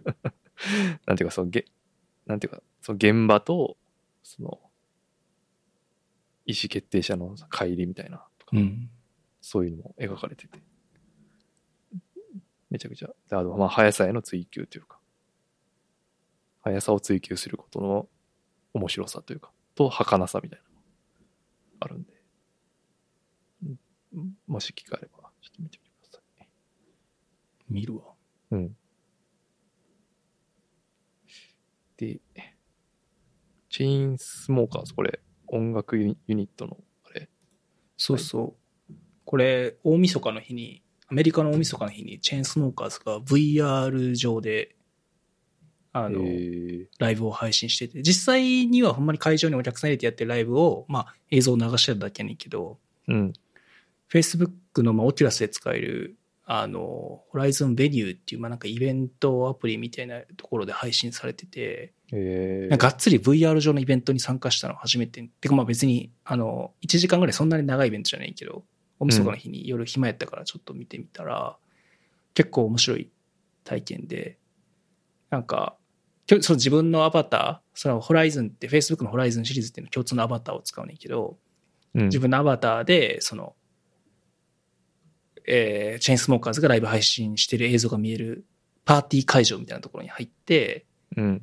そうそう。でもそこで、そのほんまに周りはリアルな人で、周りの他の人のアバターが見えてて、その人たちが話し声も聞こえるし、その人たちと話すこともできるし、ええなんかそれぞれ好きにこう踊って、あの、オキュラスって、オキュラスクエストってその、手の動きとかも全部トラッキングできるから、うん。実際に体動かすとほんまにそのままゲームのアバターも動いてて、だから、ほんまに踊ってる人とかはそういう様子が見えたりして、あ、これは面白い体験やなと思う。結構普通にそのただ映像を見てるだけじゃなくて、うん。雰囲気とか人の会話とかも含めて楽しめるから、ええこれは面白いなと。なんか結構、うん、視点は一人称ってことだよな、普通に。三人称じゃなくて。そう、一人称。ええで、自分の手とかも見える VR 空間で。ああ、なるほどね。すそう。すごいな。そんなとこまで進んでる。自撮り棒を出して自撮りしたりもできる。ああ、なるほどね。その、うん。メメタ、メタ内というか、その、ふそのキャラクター同士で写真撮るみたいそうそう。とか背景と一緒に撮るとか。でそれが画な。像としてはええアプリ内に残っててみたいああ、なるほどな。うん面白いね、それ。な。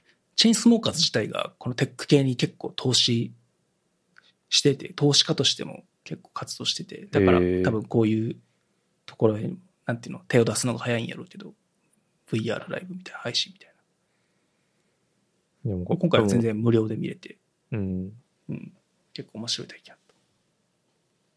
まあ、配信ライブも増え、まあ、なんていうか、まあ、コロナのいい、かの、うんアフターコロナで一番良かったことっていうか、そのトーク、配信でも見れるようななったライブがめちゃくちゃ多多いから、うん。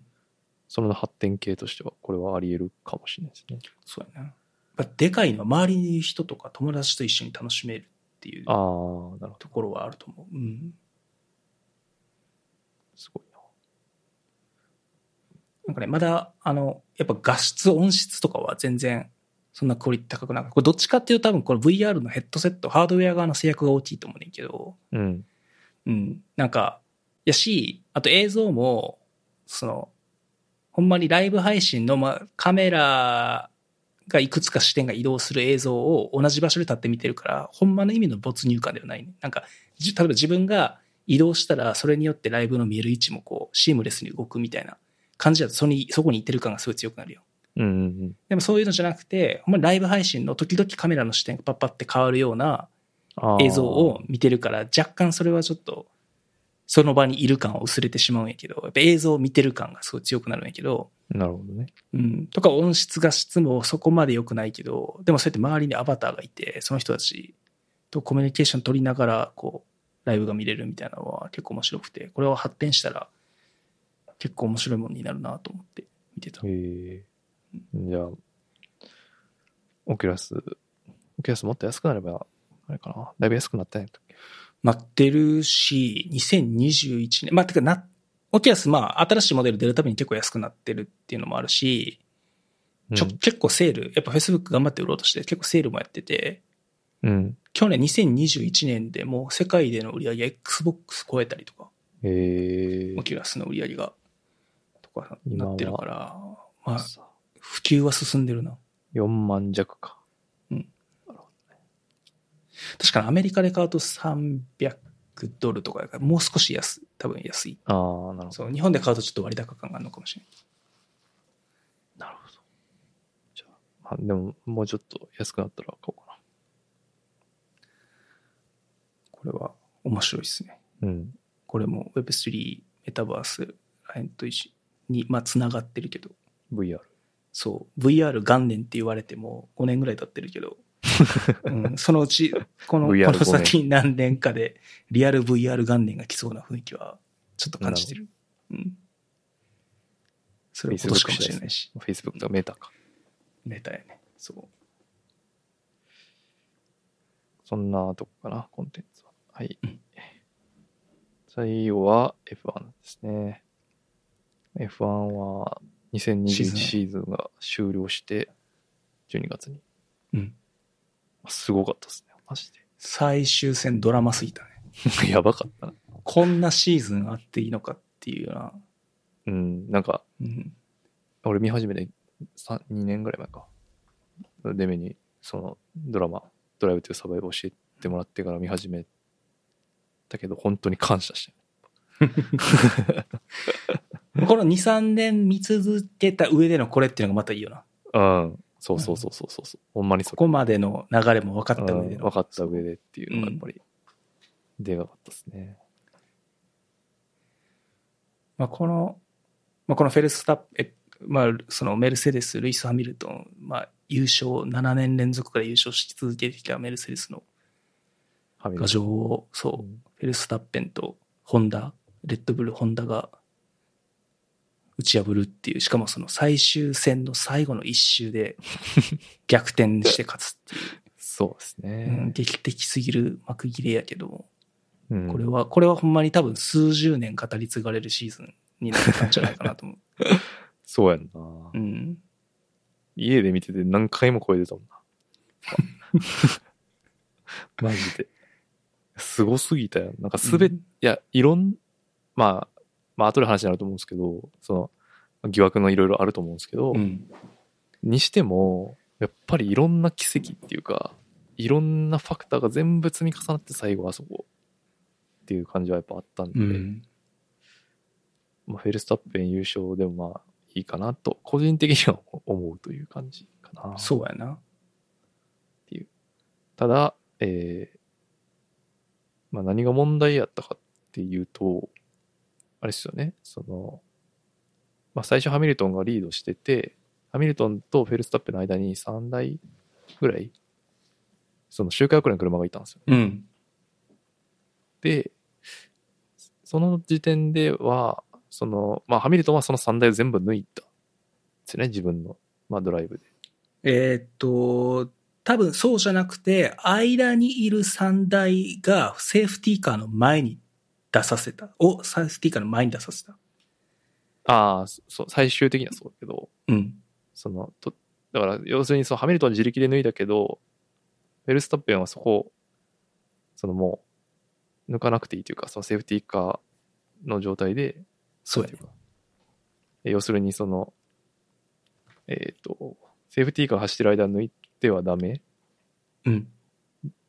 だから、残りの3台、前にいるその周回遅れの3台も抜いてはいけないから、はずだったのに、だけど、なぜかギリギリになって、抜いてもいいというか、その、周回遅れの車をフェルスタッペンを全部追い抜いて、ハミルトンの後ろから、はい、残り1周スタートっていう変更になったんですよね、直前で。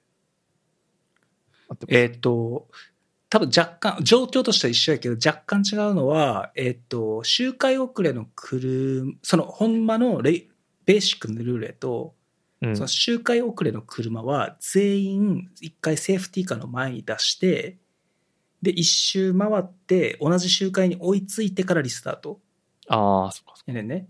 でも、今回は、あれ？どっちだったっけ ?N か？セーフティーカーの前に出してないか。だから。うん、出してないんですよね。あ、そっか。だからそれで、うんそっか。それでリスタートになったから、そうってことか。なるほどな。リスタートするときに、本当は、そのセーフティー、えっ、と、セーフティーカーの、じゃなくて、えっ、と、周回遅れの車を、フェルスタッペンもハミルトンと同じく抜かないといけないっうん。ていう最初の判断だったんで、うん。えっ、と、後ろの方にフェルスタッペンいたのに、直前に残り一周のところで、その周回遅れの車は、フェルスタッペンは、わざわざレース中に抜かなくていいってなって、セーフティーカー走ってる状態でピューって前に来て、うんはい、残り一周スタートっつって、始まってしまったと。で、メルセデスからすると、一生懸命こっちは抜いてんのによ。なんでこいつらはそんな、セーフティーカー出たからって、前詰めてくんねんっていう感じだったんですね。うん。で、また最後一周勝負になって、ただまあタイヤの交換がハミルトンはできてなくて、でも、フェルスタッペンはソフトやったっけ？新品のソフトタイヤ新品のソフトタイヤでもグイグイで最後抜いてゴールして勝ったっていう。うん。で、ここで問題になるのは、そのなんていうか、レギュレーションで、そのレースの結果が左右されるっていう。レギュレーションねレギュレ、レギュレーション、まあ、レギュレーションって全部はカバーできてなくて、いろんなグレーゾーンがあるけれども、解釈によっても変わるけど、うんそのレースディレクターの判断が結果に強く影響してるっていう、したっていうのが多分そうね。問題とされているところで、例えばじ普段の、だ今回相反する2つの事例、事例というかルールがあって、うん。セーフティーカーが出たら、えーそれを解除する前に周回遅れの車は同一周回まで戻してからリスタートする。で、今回それはやってないと。うん。で、ハミルトンとフェルスタッペンの間に優勝争いに影響する車だけをどかした。それは今までにななかったイレギュラーな対応。っうんていうのと、えーっと、で、うんそれをやってないのに、うんえー結局セーフティーカー、だからその準備ができない、えー状態やのに、セーフティーカーを解除してレースを再開した。あ、そうね。そうそう。そう準備ができてないなら、そのまま、セーフティーカーのままゴールすればよかったんじゃないかっていう、あ、そうですね。一周の違いでそれもありましたね。とやったけど、でもそれは過去に、そのセーフティーカーのままゴールしたレースがあって、それはそれで問題になって、あの、それはもう、そう、やめましょうという問題、あの、文句も出たっていうのもあって、今回このレースディレクターは、レース優勝争いに関係するところだけ車を片付けて、うんうん。レースをいや一周だけ再開、ギリギリ再開したと。そう。これがめちゃくちゃ少年ジャンプやんな。ほんまに。少年ジャンプ展気展開というか。そうだね。でもこのレースディレクターのマイケル・マシンのその、てかあの、うん。メルセデスのリーダーのトトールフと、この、あの無線レースディレクターのマイケル・マシンの目線、無線のやりとりがめっちゃ、彼も結構レジェンド級のやりとりで。やばかったな、あれ。そうそう、No! って言って。聞こえたあれバリ笑ねったわ。そうそう。で、俺ね、It's called a motor race って言って、We went car racing って言って、かっこよく、言い返したけど。いや、めちゃくちゃ映画やんと思ったもん、俺。主人公っぷりがすごすぎる。主人公ってじゃ登場人物っぷりっていうか。ラス、ラスボスがなんか最後やられる瞬間みたいなね。そう。そうそうそう。いや、その最後の一瞬すごかったやっぱ。うんっていうか、お互いの意地っていうか。まあ、タイヤへたってるから、まあ、全然無理な勝負ではあったとはいえ、うんやっぱ、激烈な感じがすそうやね。タイヤ差があったとはいえただ一周でしっかり抜き切ったそうそうそうすごいけどね。すごいと思う。うん。しかもそれが相手がはみ出たからね。そう。やし、まあ結局あの場に新品タイ、2位の状態で新品タイヤに変えられるうん。状態にいたっていう、そのチームプレーもすごいよね。あの、ああ、そうですね。そうそう。最初で言うと、だからピ普通、その、フセーフティーカーが出てても、タイヤ交換すると、まあ、16秒とか損するから、自分より16秒以内に後ろの車がいた場合、順位が落ちるからやっぱりタイヤを変えづらいと。うん。で、フェルスタッペン、あーハミルトンが1位、フェルスタッペンが2位で、フェルスタッペンと後ろの3位の車の間は16秒空いてたからフリーストップ。変え、うんタイヤを変えても順位が変わらない。ただ、メルセデス、ハミルトンはフェルスタッペンが16秒以内にいたから、変えると逆に2位になってしまって、うん。で、じゃあそうなってしまえば逆にフェルスタッペンはピットに入らなければ、そのまま優勝できる可能性が高くなるっていうハミルトンかことになっ。てしまう。あフェルスタッペン、フェルスタ、もしハミルトンがそこの場でタイヤを交換することを選んでる選んでれば、逆にフェルスタッペンはタイヤを変えずに、ああ、そのトラックポジションが取れるからそう1位でね。そう。そうですね。すいません。だから、で、その16秒差に、ん結構やっぱあのレース、車のペースの差はあって、あったねその16秒以上の差は相手もおかしくなかったけど、そうそう、チームメイトの同じくレッドブルのペう。レスが鬼ブロックをかけて、いや、ドライバーオブザデイでしょ。完全に。で、それでね、フェハミルトンから10秒ぐらい削り取ってあれ、、すごかったな。うんレースとしてはあそこが一番面白かったよね、面白かったね。うん。あんな、フェペレスあんなことできるんやと思って。いや、なんかそれもなんかすごいジャンプっぽいっていうかさ、うん。なんかワンピースっぽいっていうか、自己犠牲サブキャラがめちゃくちゃ活躍する展開。自己犠牲するみたいな。そう。すごいな。いや、そうそう、しかもそう。いや、あれすごいよな、ほんま、マジで。うん。抜き返したり、そうブロックしたりとか、もう、なんていうか、まあ、ペレスじゃなかったら優勝できてないなっていう感じ。うん。あれはほんまに、あの1レースでペレスを去年取った勝ち価値が、そう、正解ってことが証明されたよな。されたよね。うん。いや、あのシーンよかったな。うんまあ、そうやっ、てまあ、うん、プッシュし続けた結果ってことだよね、やっぱね。うん。まあだからあえてせ終盤にセーフティーカーが、まあ出る可能性なんて誰にもわからないけど、それが、そこにかけて、すべてやれることをやりきったチームもすごいね。うん。いや、ほんでクラッシュすんのかいっていうのもあったけど、俺は。ラ ラティビーそれもすごいなと思った。でもあれ彼の SNS すごいその抽象とかあって、うん。そう、かなりそこはそこで、あ、彼本人が、ね、ラティフィ本人が名声出してたけど、うん。出したね。うん、法的対応も取るみたいな。うん。心が痛くなりましたね。そうそうそう。いやー、まあ、荒れるわな。あの終わり方は。そうね。うん。いやいや。なんかでもそう。いろんな、そのもうドラマしかないからさ。うん。最初のスタートのとこもそうやし。なんていうかもう、なんか。でもやっぱりやれることを全部やるっていうことは大切なんやなっていうのはすごい教えてもらいましたね。そうやな。最善を尽くして天命を待つみたいな。マジやなまさにその通りの終わり方したもんな。うん。まあでも、ホンダは最後、本当優秀の美でよかったようん。F1 制覇。ね。そんなもう、あの、何やったっけ？どこでマクラーレンでやった泥水時 時代から考えると。やし、まあ、ハミルトンの態度がやばかったよな、マジこのね、最後劇的でに、そまあ、疑惑の判判定じゃないか、判断で負けて、最後の一周でね、チャンピオンを逃したけど、そのままそこでう、インタビュー。優勝したフェルタッペンにもね、祝福しに行ってたしう、ん。まあ、しばらくちょっと車から出てなかったけど、うん。まあ、出れへんわなって思うし、まあ、あそこでだから気持ちの誠意をつけたんやろねうんすごいよな。あんな風に、なんかその、まあ、正々堂、まあ、その辺は難しいよな。まあ、あんな風に大人になれるかって言われると難しいなと。うんまあ、ハミルトンも出てきたばっかり若い頃はめちゃくちゃ、その、問題児キャラやったけども。悪道、そうそう。やけど、まあ成長していくんやろうな、あえてチャンピオンとして、ね。長屋でやってると。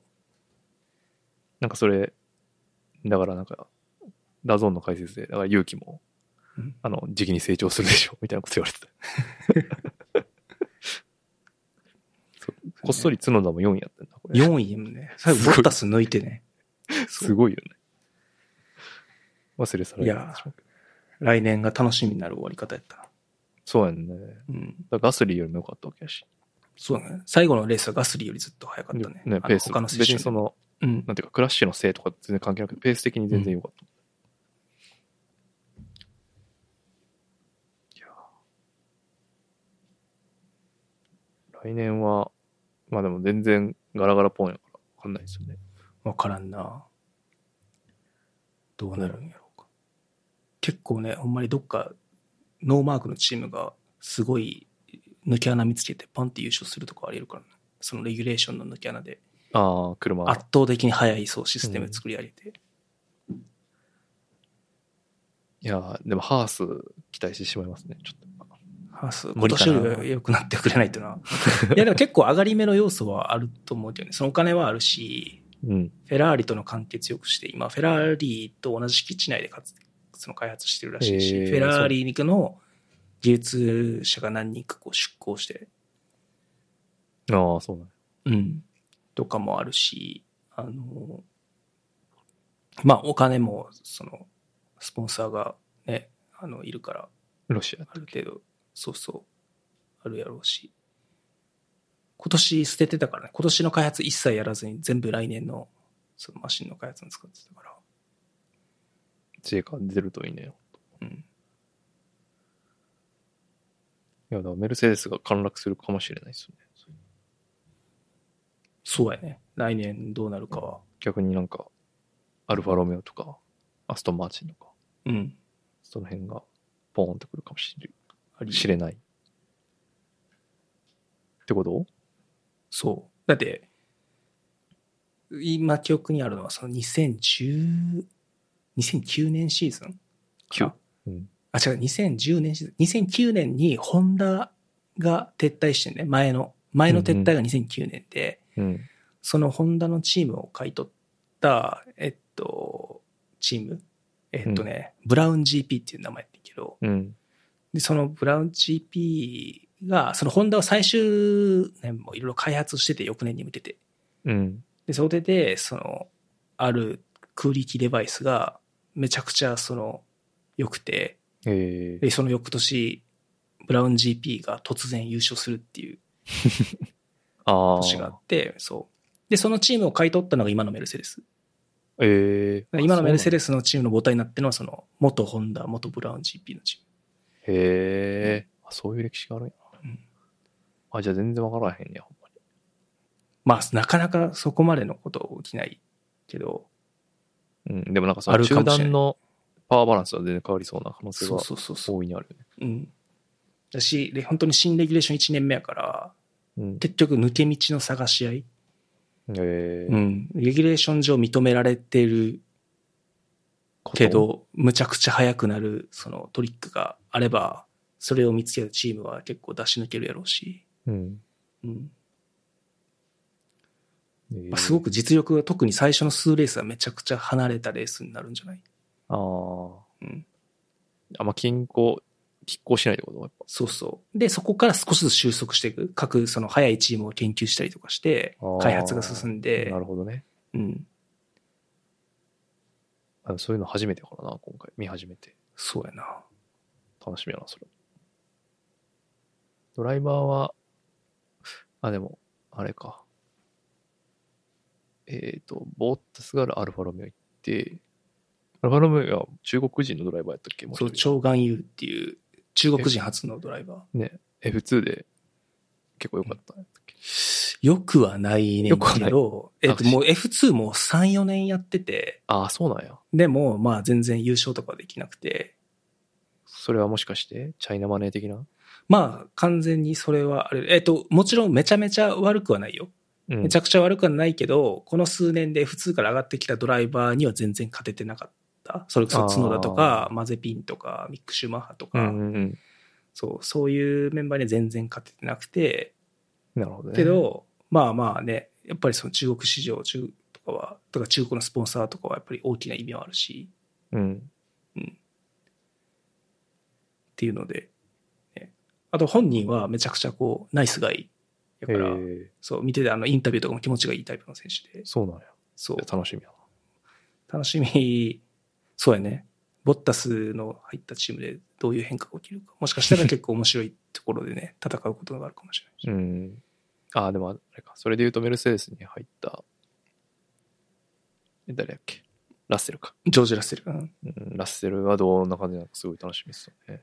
いやーここはね、俺ハミルトンとバチバチになってメルセデスが結構大変なことになる気がしてならない。ああ、結構。今年、今までのこのボッタスがおとなしくセカンドドライバーやってた時代よりも、ああ、そうメね。ルセデスが自分たちの問題に、が大きくなると思うんうん。結構劇場型よ。う。うん。まあ若いしね野心、そうあるからね。うんそれも絶対本人は多分セカンド山自体とは思ってないやろうし。うん。うん。チーム戦略的なことができるかっていう。まあ、メルセデス、そん、あ、まあ、あるか。あるというかあるか。全然ある。けど、明確なファーストドライバーとししてどっちかを扱うってことは一応しない。あ、そうですね。だから、その、うんその、いい方の車を優先して、うん。で、その、良くない方は、あくまでいい方の、なんていうか、サポート的な動きを要求することもあるみたいな感じか。うん。フェラーリとかはもうワン、ツー決まってるみたいな感じだったっけ？今、今もって言われてる。るけど、今年、まあだからルクレールが実質その体制やったはずやのに、サインツがシーズン成績上回ったから、うん。これはこれで ちょっと火種になりそうな雰囲気はしてる。でルクレールからしたら自分の帝国になったと思ってたけど、うん。新しく入ってきたチームメイトに初年度でいきなり負ける。確かにな。ルクレールも、なんか、まあ、鳴り物入りで入ったのにちょっとパッとせんもんな。まあ車のいやまあ、フェラーリ1年目は良かったけどね。車も速かったし。あうん。ちょっと優勝もしてるしあ、。ベッテルとやってる時。うん。ベッテルとやった1年目かな。だから2018、9 8? ん ?2019 年シーズン19か。うん。そのあの、レッドブル、ホンダ撤退してから、そのエンジン関連はもうレッドブルが自分たちでやる感じのレッドブルが、レッドブルパワートレインズっていう、その、あ会社を作パワーユニットの会社を作って、そこに出向。結構人材を集めて、例えばメルセデスのエンジンの責任者とかも引き抜いたし、ええそうなのよ。そう。多分、ホンダの、あの、イギリスにあったホンダのその部門の人たちもうん結構行ってると思うし、あとは、あの、山本マネージン、今日か昨日ぐらいニュースで見たけど、あの人がレッドブル移籍するっていう噂もある、ええやめるんや。うんあの人は技術の人じゃなくて、そのマネージメントの人やけど、ただ基本的に買い製造とかメンテナンスっていうのは、ホンダが受けそのじゅ優勝で受託していくらしくて、これからも。ええそうなのだから、まあそのホンダとの、なんて言ったらいいの交渉とかパイプみたいな感じなんじゃないかな。なるほどね。うん。ええただもうホンダの名前は使わないからそう。来年ね、そのパワーユニットの名前をどこにするのかって。結構そこに、その、あの、スポンサー、その、の。そうそうそう。例えば、ルノーとの関係が切れる晩年はルノーの名前を使いたくないから、ルノーのエンジンを買って、そこにタグホイヤあーのバッジをつけ時て、そう。だからレッドブルータグホイヤーやってね。タグホイヤー製エンジンっていう名付けで、そう。めっちゃダサいやんうん。タグホイヤー製エンジンって言われても、はあ、しかない。うん。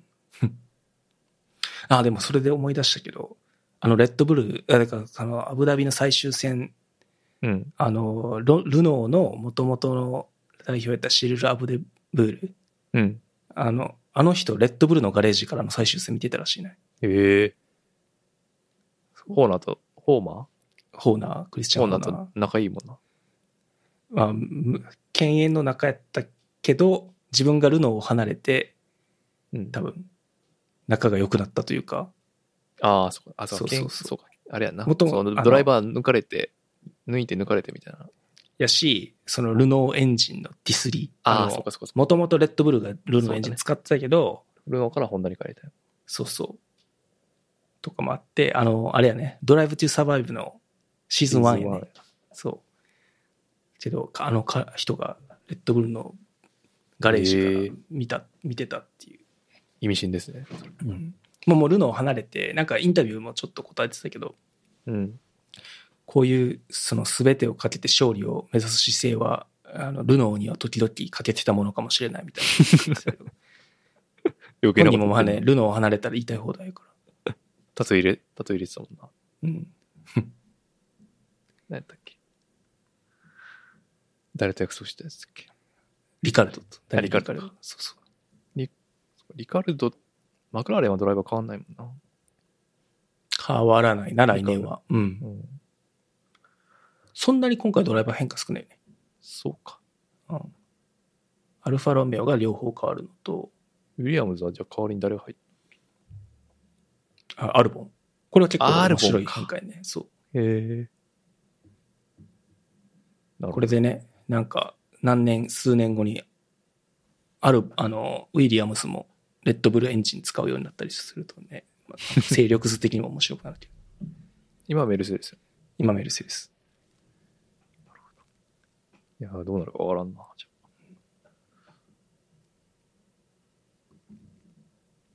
まあね、来シーズンも楽しみなところですね。いやいや、角田もね、引き続きいるし。そうね、なんかうん、いい成績残してほしいですね。うん。てか来年パッとしなかったら、もうその次ないかもしれないしな。ああ、そのぐらいの感じ、うんまあそうやな、うガスリーの良さに比べたら、だいぶちょっと今年は身を取った感じはあるもん。うん。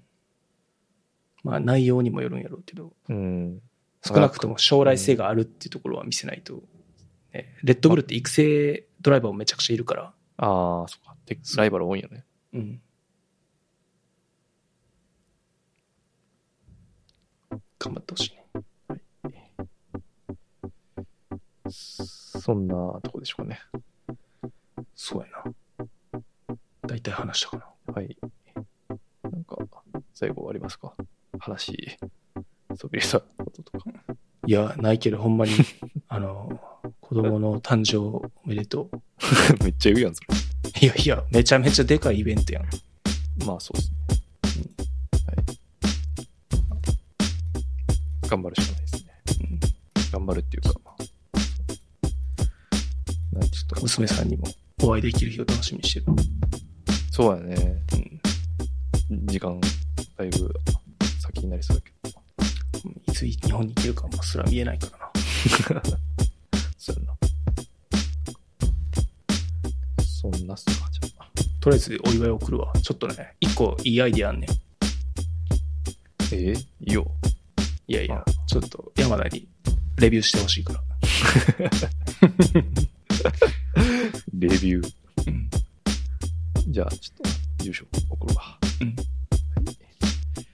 はい。ということで、まあ、あの、なんで、まあ、どう、スケジュール、収録がどういうスケジュールになるかちょっとわかんないですけど、また、ぼちぼちそうやなまあ大変やろうから、子育て優先でいえいえ、まあ、今年もちょっと月見てやっていきたいと思うんで、よろしくお願いします。いや、こちらこそ、お願いします。ということで、今日はデミさんでした。ありがとうございました。お疲れ様でした。ありがとうございました。